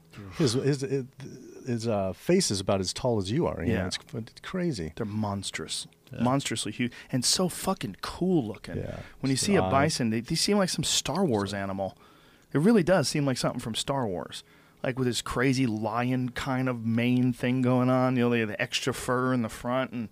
Like what a like why did you grow so big? Why did nature want you to be so fucking enormous? Just a destroyer of grasses. Yeah, and eater of grasses. That's what's Yeah. crazy. They, uh, Look at that thing. Fuck. I mean, if that wasn't real and you saw that in a movie, that's a total Star Wars monster, right? Like you would see like some dude with like like motorcycle goggles on it with a metal helmet riding it. It's that's going over what- the top of the hill. and what is it? the only thing he eats is plants? That's what's crazy, you know. It's like all the skinny, skinny uh, plant jokes, but it's then you got the gorillas and these huge, massive, strong animals. Sure, elk, like- moose, yeah, it's all of them eating grasses. Yeah, gorillas are real weird because they're not just gigantic, but they also have fangs. And they're know? the per pound per pound the strongest animal in the whole world. eating broccoli and shit.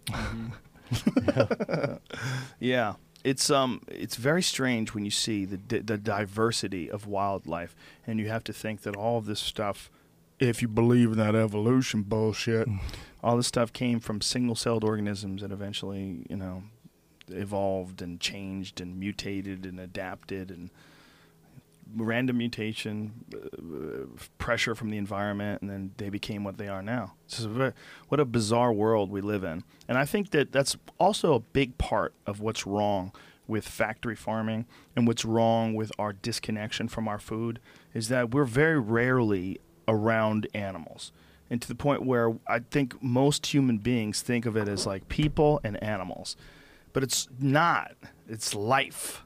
It's all over the place. There's a lot of different life. We've just cleared off most of it to like all you see is like birds and squirrels, and you don't even think of them because they're around so often. They're like, eh, there's another fucking bird shit on my car, asshole. And you drive off.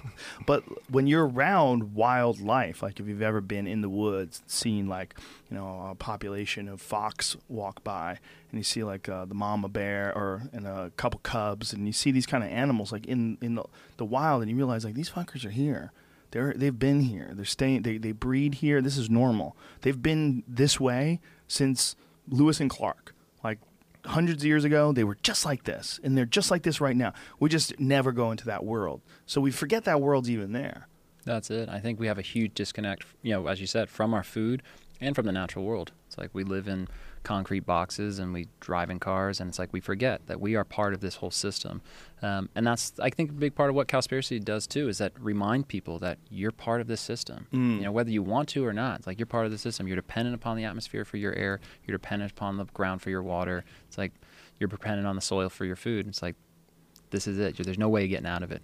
Well, this is the first time I think our generation, or I'm older than you guys, I think, um, the generations of the last 20 years, the people that are alive today, let's just call it the people that are awake and alive and paying attention today, this is a really probably unprecedented amount of understanding of the consequences of the way we're living. I don't I really don't think it's ever been like this before where so many people are so aware of what has been set up in this system that we're born into system that we just we, you know we went to school and we got out of school and we got jobs and we became part of it. And we, we and then as adults we start looking around and going "What- who fucking designed the democrats and the republicans? That's it? That's the only these fucking two people the only people? And their idea oh, why is this fucking where'd this meat sandwich come from how can I just go through this spot and I could reach my hand out my metal box with rubber tires and hand this guy paper and he gives me a ground meat sandwich and I just drive off. That's what's cool. The uh, yeah, the film ends as a real inspiring way is that people are turning on now. You know, Mm-hmm. so like something just in the past couple of years, you can just kind of feel it. Like this transformation of just information Yeah. passes so fast, you can't hide things from people. Well, do you think that? Do you worry at all that something like that Patriot Act thing could be somehow or another applied to people who make documentaries that expose When we- realities like that? When we made the film, it was kind of how it went down. You know, when I we really s- took a step back. We after we talked to Howard Lyman, that the the rancher, he scared he scared the shit out of us. He really did. And we were talking once we released the film, should we go to Cuba for a couple months? Like we were, we were. He scared us, and he says, you know, watch out. You know, th- this is serious shit. And then so we realized finally, you know, what are we going to do if we just stand stand back and do nothing, stay silent? We're all screwed, you know. The the fear of not doing something has to supersede the fear of one individual doing something. You know, we have to step up and all do something because if not, what are we going to live in? In a world full of cows, you know, and that's it, a monoculture of cows and destruction, and we're not going to be around anyway. So it was scary, but now at the point, it's been you know a year and a half since we released it, and we're already onto our uh, you know our new new project coming along right now too. So So you haven't had any blowback at all? When we released the film, because we originally we did a crowdfunding campaign, we released the film, um, and a week after we premiered it, Beef Magazine did a write up about the film called uh, Beef magazine. Yeah, Is which that apparently a gay like- porn magazine? It's like I think it's the other one. or is it a rap battle magazine? they uh, it's uh, yeah. So they did this write up called uh, "Why Ranchers Should Be Concerned About the Documentary Cowspiracy," and it's all, "Hey, this film's coming out. It's got these stats, and you should know your numbers because this is coming down the pipeline." Um, and we've had a couple other industries say that sort of stuff, and we get, you know, we get some threatening sort of messages and Facebook posts and stuff like that. But like, it's what do they say? uh, you know, just the same bullshit that ev- anyone that gets on the internet. Um, but I guess Well, but a lot of people don't get threats from the cattle industry. Like, what kind of what kind of threats are you getting? Oh, I mean, it's you know, you guys should fucking die. Um, you know, I hope somebody fucking shoots you guys. You know, that sort of stuff. Whoa! I But- hope somebody shoots some you good guys. old boys. Yeah. For for in the Y'all do you Qaeda, go, y'all Qaeda. Y'all Qaeda. So why uh, did they say why? I mean, there's were the film. You know, shows and exposes the atrocities of this industry, and that's a threat to a lot of people's livelihood. And so, of course, there's going to be pushback. Someone's saying that you should die because you showed facts. Yeah, that's the thing. We say nothing ourselves. All we do is interview people. All we do is interview people. Well, you you know you narrate a few of the facts Yeah. and the, the numbers and What we statistics, but We're not telling anybody what to do. exactly. Yeah. How could So- someone say that you should die because of that? And uh, you know, one of the most emotional screenings we went to Idaho because my dad's from Idaho, and um, you know he was a rancher. My grandfathers were ranchers, both of them, and so I, I very sympathetic to what they're going through and what we, what we're, you know, their next level of, of switch that has to happen or we're screwed. You know, what do they do? Are they going to learn a new trade all of a sudden, like how to grow organic vegetables when this is what they've been doing? It's tough. It's a, tough. well, it's a giant issue also that a lot of them are in debt.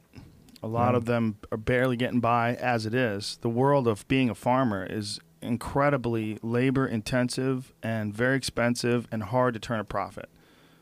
It's hard. You know, we, we all know of farms that have gone under, and that's why they started those farm aid concerts. And you know, Willie Nelson was it John Mellencamp was a bunch of those guys. I mean, that was what that was all about. Try to help the American farmer. Yeah, yeah. But I mean, again, it's about providing information, let people make up their own minds. Um, but so we had concern, major concern about the film. We just kind of let it go. Mhm. Um, we just feel like, hey, we're protected by all the people who back us up, who supported the film. Um, and then Leonardo DiCaprio saw the film and got super excited about it. They got in touch with us, and they his one of his producers, Jennifer Davisson, said, "Hey, Leo saw your film, loves it, wants to be executive producer, wants to take it to Netflix. Actually, took it to Netflix already, and they they're interested in taking the film on Whoa! Yeah. Right away, he brought it to Netflix without, even asking. without even talking to us, which is That's awesome. So, so gangster of him.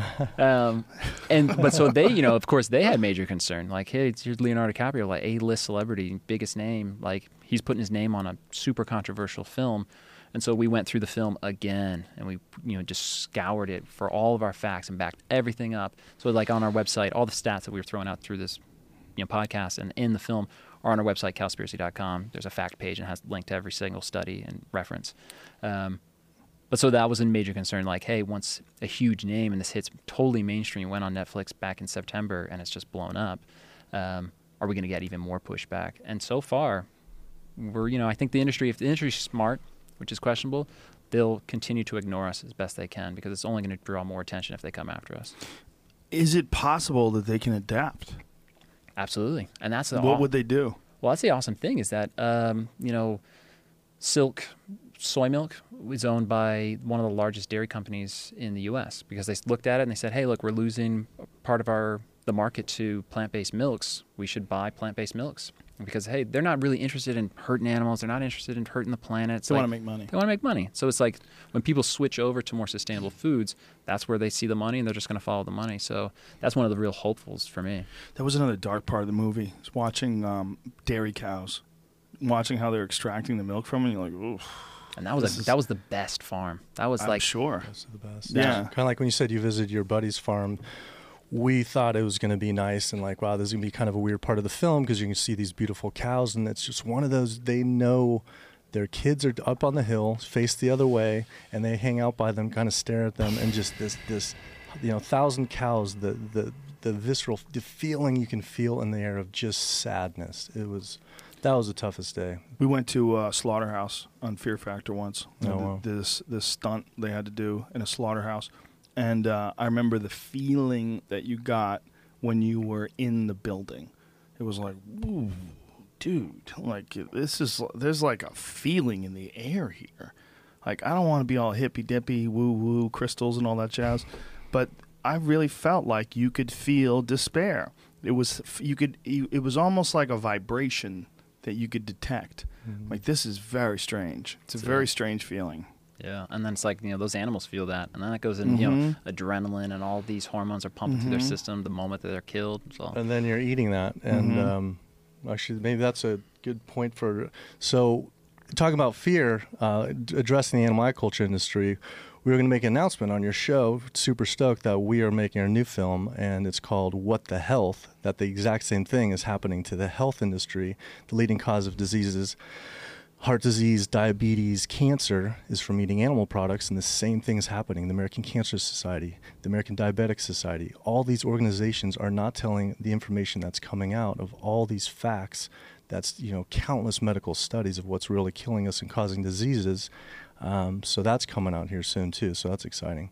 So what are the facts as far as like what's causing cancer and how has that been proven? So there's been a couple studies that show. I mean, there's the obvious ones like the World Health Organization that- just announced that the processed meat is linked to colon rectal cancer. Okay, so processed meat Did- being meat with chemical preservatives They put in it. included bacon, ham, um, you know, all processed meat. processed bacon, with chemical preservatives. and they put it in the same category as uh, arsenic. Uh, ca- Yes, it's a Ca- it's a uh, carcinogenic. Yes. The exact same category as tobacco smoking.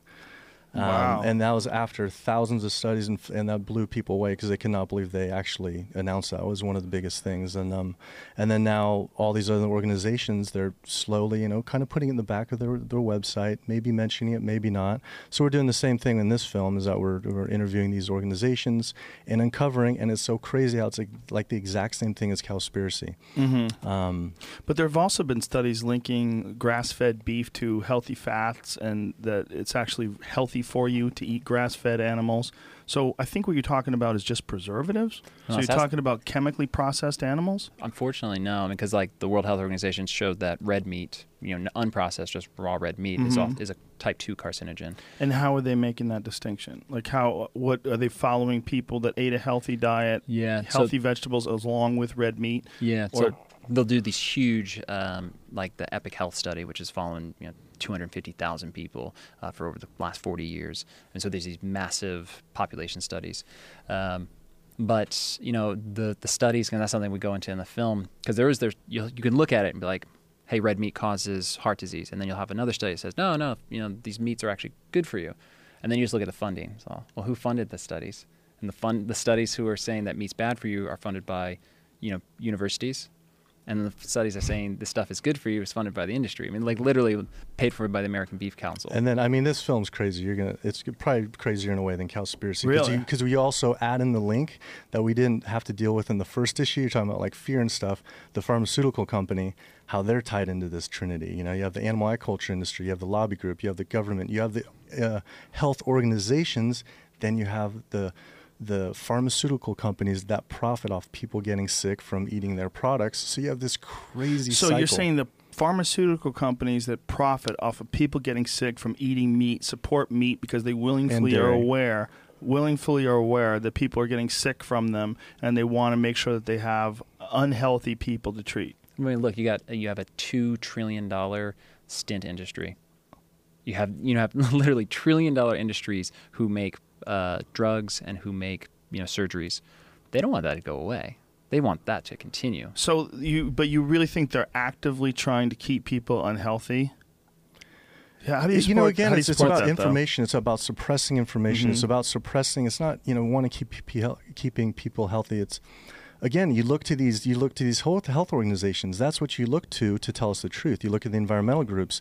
They're suppressing this information of the thousands of thousands of studies upon studies that have this information over and over, yet it's not being told to us. Right, but the pharmaceutical companies, do they even have to suppress information? Most people willfully ignore information. So why would they go out of their way to suppress information when it doesn't seem like there's any sort of pressure or trend So for people to get healthier? Yeah, but so, I mean that absolutely, but it's pretty interesting when you follow. You look at these health organizations. You look at their donors. Their their biggest donors, are pharmaceutical companies. and then their Right. second biggest donors, are meat and dairy producers.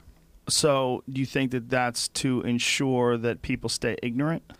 I think that eh, the the I mean simple fact if you have diabetes type 2 diabetes leading cause of type 2 diabetes is from eating animal proteins Mm-hmm. um, Yeah, but you, here's the problem with saying that they, they're eating other things as well. Oh, and how are you monitoring these people's diets? And So are you are you making sure that you're watching what these people put in their body? They're not putting in processed foods. They're not putting in chemicals. They're only eating meat and vegetables. Okay, are they only eating meat? Like, what, what the fuck are they eating? Yeah. Like, how do you know? So that's this awesome thing. There's a study, uh, NIH study, that looked at followed people's diets for I think four years, huge group of people, and looked at just that. You know, it's like, hey, what is the role? What is the link? And so they- Environmental, Yeah, whether they live in cities. yeah, totally. And so you know, stress levels, all huge, huge, uh, all the different aspects. Then they took just animal products out. They left them have their total shitty, you know, diets. You know, just Everything totally else. processed, crappy sugar food. They monitor these people, or they let these people report their diets. Um, there's a couple. There's at least five studies that have done similar sort of things, and I think some of them have been straight like monitored. and how many people we're talking about in these studies? thousands and thousands. of people. Thousands of people that Yeah. they I mean, the- made report their diet and then told them they couldn't eat meat, but they could eat shitty foods. Yeah, they said. and they listened. well, I mean, as far as we know, Yeah, I mean, no, totally. I mean, I Yeah. think a, a high level skepticism is totally needed. You got a Yeah. point, just- but the, when it's study after study after study, and there's this Mhm. correlation. But see, I haven't seen study after study after that's study. that's That's a new what film. That's that's, the why this film is. These things are, you know, talking about digging deep and investigating. You know, but people this- have been film. eating meat forever. Right, and so it's it's this link between carbohydrates and fat. So you can Mhm. eat you can eat a high fat diet Right. and low carbohydrates, and you won't necessarily develop diabetes. Right. develop- Ketogenic. Well, Right. Ketogenic diet is uh, also prevents diab- not diabetes, uh, epilepsy. Right. That's uh, a, a huge issue in children. When they Yeah. start giving them high fat diets, they're finding that low carbohydrate, high fat diets that introduce a state of ketosis is actually very good at preventing uh, s- symptoms of uh, epilepsy in Yeah. children. My partner, she works with a young girl with epilepsy, and she's on the keto diet. It's diet. amazing. But she's actually she's raw vegan too, even and still ketogenic. So you can still A lot do of it that way. avocado oil, yeah, nuts, peanut oil, seeds, yeah. and um, but you know that doesn't necessarily protect you from heart disease, but Mhm. diabetes. But so when you eat a high carbohydrate, high fat diet, so you, that's when you develop. Now, what about sedentary lifestyle? What about all the the different factors that come into play keeping a, bo- a person's body healthy? Like I've heard that one of the primary factors in cardiovascular disease is sedentary lifestyle. Is the fact that your body atrophies as much as your muscles atrophy and your back deteriorates, your heart does as well. Yeah. And that a lot of that can be mitigated with exercise. And then one of the correlations that people are ignoring when they study diet and the diet and in relationship to people's health is what are they doing with their body? What is the, what is the physical daily activity level of their body? Right. And how much is that factored in? Because you can't just factor in a person's diet. Absolutely. Like your body is a machine. Your body is this biological, diverse machine that is a, a whole ecosystem inside of it. And if you don't stress it and if you don't force it to work, it gets weak. It just does. It just does. If you don't demand resources, it, it will s- slowly deteriorate. Absolutely, but you, we explore that too. You know how much uh, exercise has a role, and it's huge, it's massive. But you still have to clean your engine out. You have to clean your pipes out. You know, and that's what it's doing. It's it's pumping the engine. But when you have clo- clogged arteries, there comes a point where it can be dangerous. And if uh, you know you just do a clean diet for even you know try 30 days or something, all that flushing out of you when you're sitting on the toilet for four or five times a day uh, or 10 times a day it's just flushing all the shit inside of you. And even if you're exercise, exercising every time a day that's just that's trying to process this food that you're putting into it that it can't do just through exercise. And there was a study. Wait a minute, but there's not food that's like laying inside your body. That's a myth. There's not like caked food inside of people's body. Like that whole idea that every man has six pounds of undigested meat. You're, you're dead if that's the case. By the but, way, but you do have plaque building up in your arteries. t- there's definitely plaque, but again, that speaks to a person's level of physical activity. So- there's different nutritional demands for someone that has a rigorous physical activity schedule Totally. than someone who doesn't. And when you give your body the same amount of food as someone who's like, say, a fucking uh, sprinter or something like, or a marathon runner, someone who's constantly burning off fuel. If you give your body, if you have a sedentary lifestyle in front of a computer, sitting in a cubicle all day, and you give your body the same amount of food that the, the person who's a jogger consumes, you're going to get fat and fucked up because you're taking in too many calories, and that's a contributor, a massive contributor to heart disease. That has to be considered always Definitely. when you're talking about what's going on with a person's body. Then you've got biodiversity. Like where are these people from? Like what what part of the world are their ancestors from? Because your your genetics have different biological requirements. We go into genetics. We have a whole issue, a chapter on genetics. That what, what is genetics was only. I mean, Well, what as far as diseases, but as far as diet too, I mean that's that's another subject that we get into. Mm-hmm. I mean, the, so that's one of the aspects of it. But going to back to the lifestyle and exercise, there's a huge study that just came out. It's forty thousand people in Sweden, uh, and they showed that having a being active versus Oh, well, it's a little bit different, but it looked at the difference between someone who exercises all the time, who's overweight, and f- someone who's skinny, who's sedentary. You're l- less likely to die from being sedentary and skinny than being overweight and active. Well, that makes sense. I mean, well, also you're dealing with someone whose body has gotten to a point where it's deteriorated so poorly that the actual stress of exercise can be detrimental. Exactly. Like there's some people that they actually say, like, look, before you engage in any sort of exercise, you're going to have to lose weight, Right. and you're going to have to change your diet and give your body a, a, a lot of nutrients. Like you, you have a really nutrient deficient diet. But of course, osteoporosis. There's a lot of different diseases that, that people get from having nutrient deficient diets. It's a big contributor to it. That's why when women have osteoporosis, they give them calcium. So one of the things that mitigates it. Yeah. Well, uh, I mean, so this is the, this new film goes into huge depth about it. Right. Similar to Cowspiracy, it's just packed full of information. But like Sorry. my point about this disease thing, like saying that it causes cancer and all these things, it's not just trying to be skeptical just for no reason. It's that what what is stopping these people from eating nutrient rich vegetables and you know and and really a, a, a broad variety of nutrient rich foods as well as meat. When's and if you did that, would that be bad for you?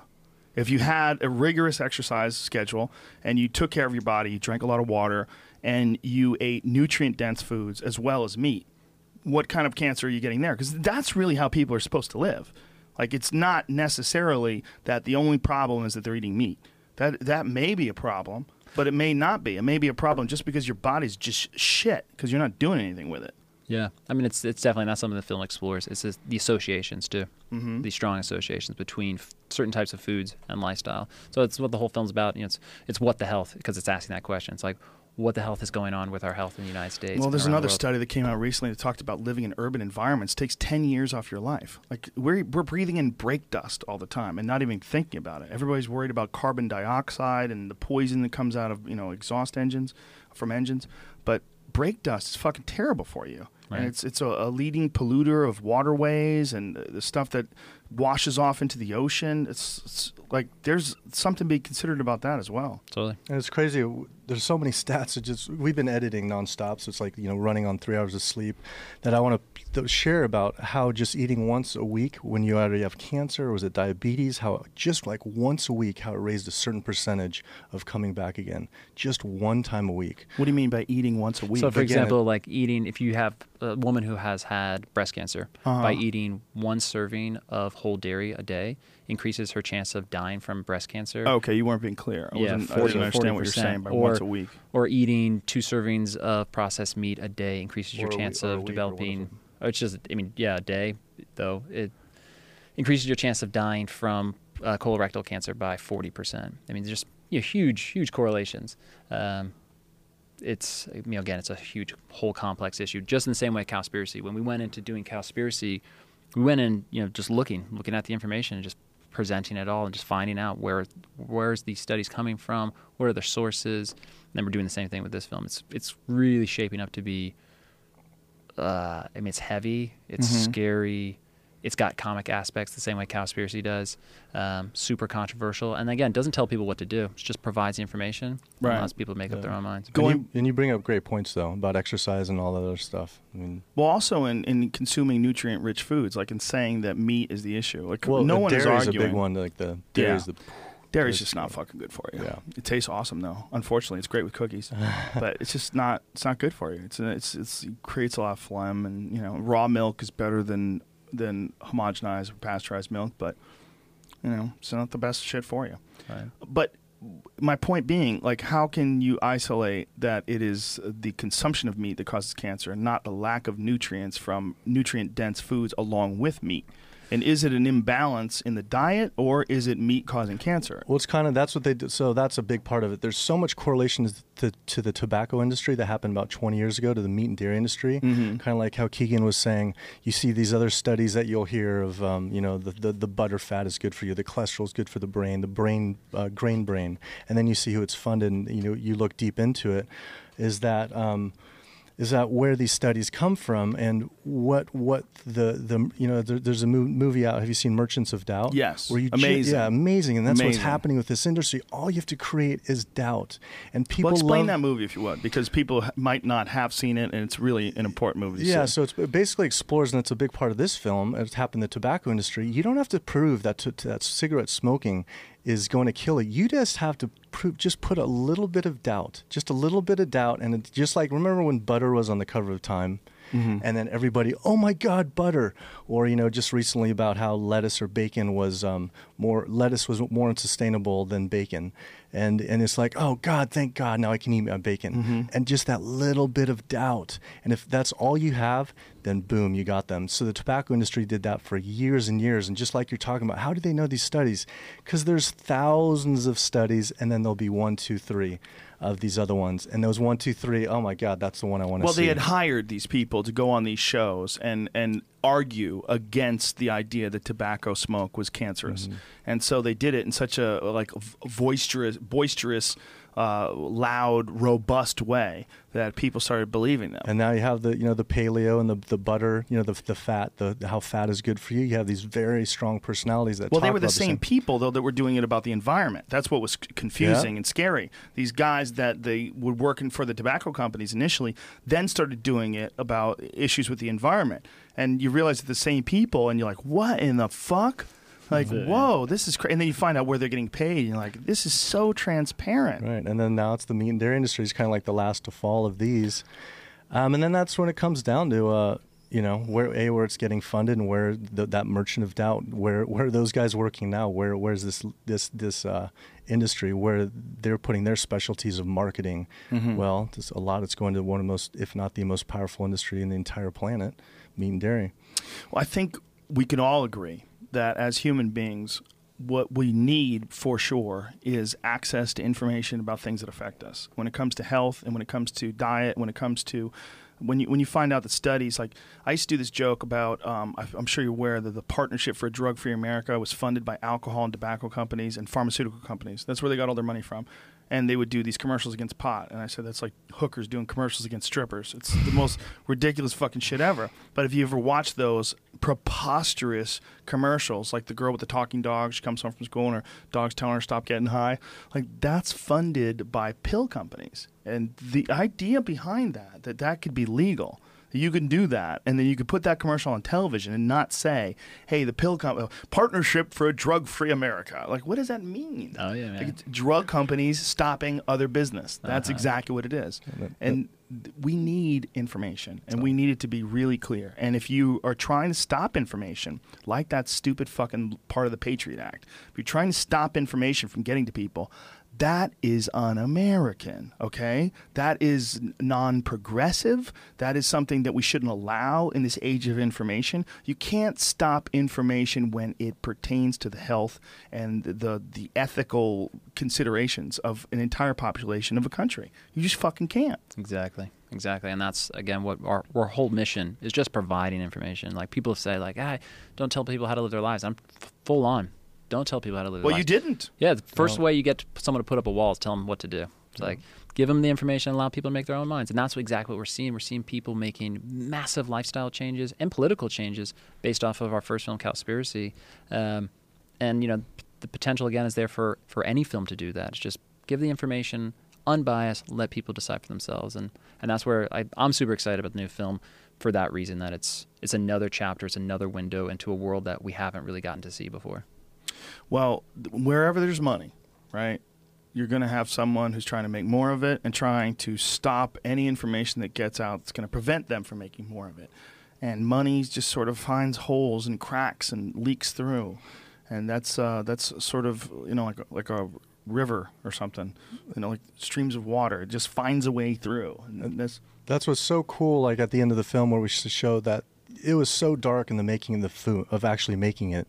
We said, you know, let's look if there's a glimmer of hope. And then we saw these, you know, these plant, uh, what's it, uh, Beyond Meat and the Beyond Egg. And then we found out Bill Gates and the uh, the guys from Twitter, they're putting their money into these new these new plant-based foods because they see this as the future. You know, these billionaires look 5 years, 10 years down the road and that's where they're putting their money. So now the money is going there not ethically, not even for the environment. They're doing it because they see it's making money.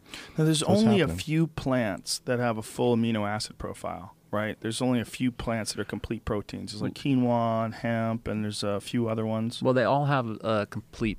They all have all the amino acids. It's just they have them in different levels. So it's like you know you have your 23 amino acids. And they'll be high in six and low in you know the others. But they, Yeah. they don't all have the same amino acids that meat does. No, so There's- so they have all All of them do. Every Yeah. every plant that has protein, like broccoli, has protein. So Yeah. broccoli has all the amino acids that uh, that a meat does. As far as I know, yeah. And so what it is, because there used to be that belief that you had to combine foods, and so Mhm. it's like you had to eat brown Yeah. rice and broccoli. But the truth is, is that just eat a varied diet, and you get the exact levels that you need. Um, the belief of in like that eating meat is is the cl- you know has the amino acids that are closest to our own Mhm. proteins. It's well then that logically we should eat human beings. That would be the healthiest food to eat, but that's not really the healthiest food for people to Why eat. would that be the case? Though? Well, that that's the whole basis of that. Like meat, that's where the amino acids. right, but no one's protein. arguing that, right? What, what they're saying is that you should eat what we've eaten up until now, like all the thousands of years of human development we've developed specifically for certain diets. That's why biodiversity. When you talk to people from different parts of the world, they might require different nutrients because their genetics have adapted to the nutrients that are in their environment. Right, Right. Right. So no one's saying that you should eat people. Like Right. that's kind of a disingenuous argument, right? Well, yeah, but I mean, but to say that we have to eat meat because that's often the Mhm. argument is that well we Yeah. have to eat these foods, and Well, they're saying. I think they're what they're trying to. Sorry to interrupt you, but they're. I think they're saying to optimize, to optimize your performance, your health, your your vitality. That animal-based proteins are more efficient. And that's the part our you know film goes into like efficiency, efficiency in long endurance athletes. You know, say you're talking about um, like it's, rich uh, roll. our, our, our Scott Jurek, you know, the the biggest, longest, the most healthiest, long distance athlete right now, just Scott Jurek. He's strictly on a plant based diet because it's the most efficient form of you know converting. Right, but you're talking about endurance athletes. You're talking about skinny guys that run a long time. You're not That's what I was talking saying. about Depending on explosive depending on what you're athletes. talking like, about. look, I mean, if you looked at like mixed martial artists, for example, or boxers or explosive athletes that have to optimize the physical capacity of their body, there's very, very, very, very, very few that have vegan diets, and few have tried it and they felt weak. Uh, Jon Fitch was one of them. Jon Fitch, who did it, I believe, for ethical reasons, also because he wanted to try to optimize his health. He just found himself to be much weaker when he was on a vegan diet. It's a big thing about that. I mean, there's Mac Danzig. He was you know vegan. Uh, Yes, and again, Mac, uh, who's a good fighter, never reached a championship level. He was a very smart guy, very intelligent guy, and did it for all the right reasons. And and an, a real environmentalist and a very aware guy, just a real brilliant guy all around. But he never reached that championship potential that some feel that you need to eat animal-based protein. It's just an argument Yeah. for that. Yeah, I mean, it's definitely it's an interesting argument. I think the big the big part of it is that there's so few vegan athletes right now. Mm-hmm. yeah, I think you're right. I think that is And the big part the of it. The population is only one percent of vegans. So you know if that percent Mhm. and what's the percent of percentage of an elite athlete? Right. 0.01. You know? Right, but out of elite athletes, what percentage of elite athletes are vegans? We're actually looking into that because you know, depending on what you're looking into, Mhm. long endurance. Like when Carl Yeah. Lewis, when he was at his peak, he said he was completely vegan when he was at his peak. but he was also on steroids. Oh yeah, and, Yeah. well, those help. Yeah. Um, I but- mean, you know, he was caught with something. He was caught with some sort of a stimulant. It was at the same time that Glenn Johnson was caught, or Ben Johnson rather. You know, when Ben Johnson was caught with steroids, Carl Lewis was caught with something too, and Carlos had been caught with other things before. Like, you know, when I had um, Victor Conte in here, who was with the Bal- Balco guy, and um, he sort of explained all the uh, the different modalities and methods that these. He's like, every track and field athlete's dirty. He's like, they're all dirty. He and he was saying the same thing about Tour de France. He's like, this idea that these guys are doing it clean, bullshit. They're all dirty. So when you say these guys are doing amazing, they're on a plant-based diet, and EPO, and testosterone, and HGH, and blood doping, and But like there's you a said, lot going on. Everyone else is too. yes, it's true. So Uh, one thing, the strongest guy in Germany, what's it? Patrick Boo, Patrick. Strong guy in Germany. Yeah, He's- he's, he won strongman. He's strong. oh, yeah. one of those Yeah. barrel tossing characters. Yeah, world record holder. He's the yeah has two Guinness World records Mhm. for yoke lifts and just super beast. Uh huh. Uh, Hundred percent vegan. Interesting. But, but you know, I think that it's it's one aspect of it. Mhm. You know, as you're saying, like we're machines, so it's like put the the right fuel in the machine to r- run it. I'm the wrong guy to have this conversation with you guys, honestly, because I just don't know enough, and if, I would love to have some sort of a s uh, someone who really understands human physiology. That's why I don't want to throw out numbers because Yeah. there's so much editing we're still going through. It's Mhm. just blowing our mind, though. It's, uh, you know, someone from the paleo community that's really smart, like a Robb Wolf guy, would be a good guy to talk to you guys. Well, and, that, and that's the other thing too is that we're I don't think we're even equipped to make the arguments because we're not we're not Right, doctors, we're right, not right, scientists. right. I mean, it's the same thing with Cowspiracy. People want to argue with us on statistics and say, "Hey, look, we're just reporting what other people have." Well, who reported. would be if I wanted to get two guys together, like a Robb Wolf and then a scientist who's uh, supporting the vegan diet? Who who would those two Garth people? Davis. Garth Davis. Garth Davis. Yeah, He because there's, there's a few people who just go off on the whole paleo, paleo thing. Uh, You know, Okay. from from a physiological level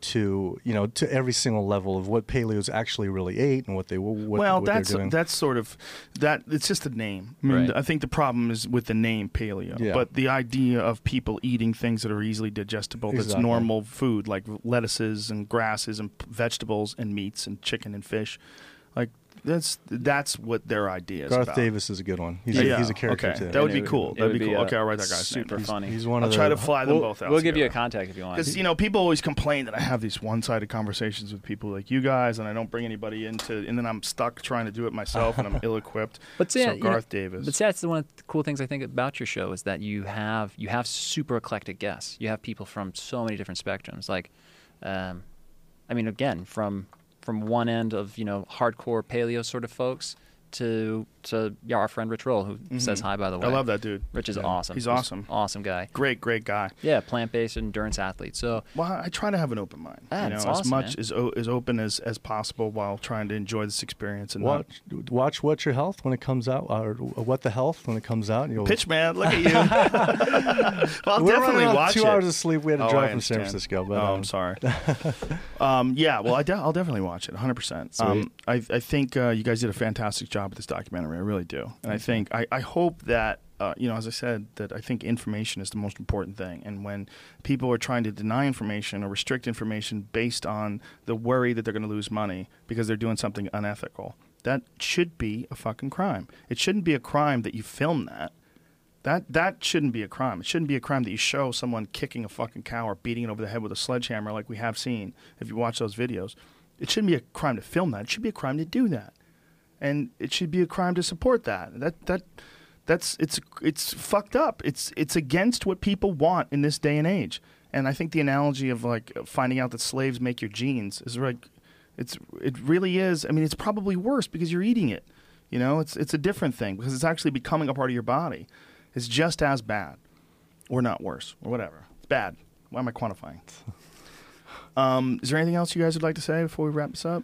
uh, you know, thanks so much for having us. We really My encourage- pleasure. Yeah. encourage people to go to our website cowspiracy.com again it has all the stats and statistics has a link to uh, where you can watch the film on netflix we had a book that just came out that uh, called the sustainability secret that covers even more statistics and information and behind the scenes stuff that happened in the film Uh, you can get that through our website as well. And then check out our, our new film, What the Health. You can find that through our website, cowspiracy.com.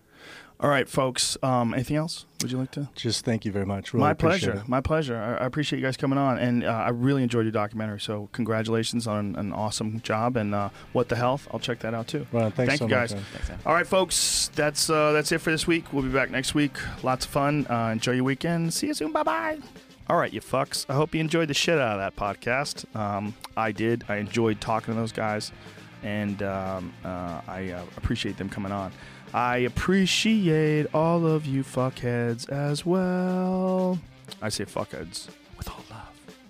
Nothing but love when I say fuckheads. Thanks to Blue Apron. Go to blueapron.com forward slash Rogan. Try that shit out. They're delicious. They're good for you. Thank you to Caveman Coffee. Go to cavemancoffeeco.com. Enjoy some motherfucking awesome coffee. They better not do a documentary about how coffee's bad. I'll come to their house, piss in their cornflakes. Uh, cavemancoffeeco.com. We're also brought to you by Onnit. That's O N N I T. Use the code word Rogan and save 10% off any and all motherfucking supplements. I'm having Mark Sisson from the Pri- Primal Primal Blueprint. Maybe he'll be able to shed some light. He's on next week. Hannibal, Hannibal Burris. He'll be on next week too. Burris? Burris. Burris. I said it right. I said it wrong the right- first time, right? Burris. Uh, and uh, that's it, you fucking animals. See you soon. Bye bye. Much love. Here's a kiss for you. Mwah, take a word in the face. Mwah. Mwah. Love the shit out of you fucking people. Keep it real and fresh.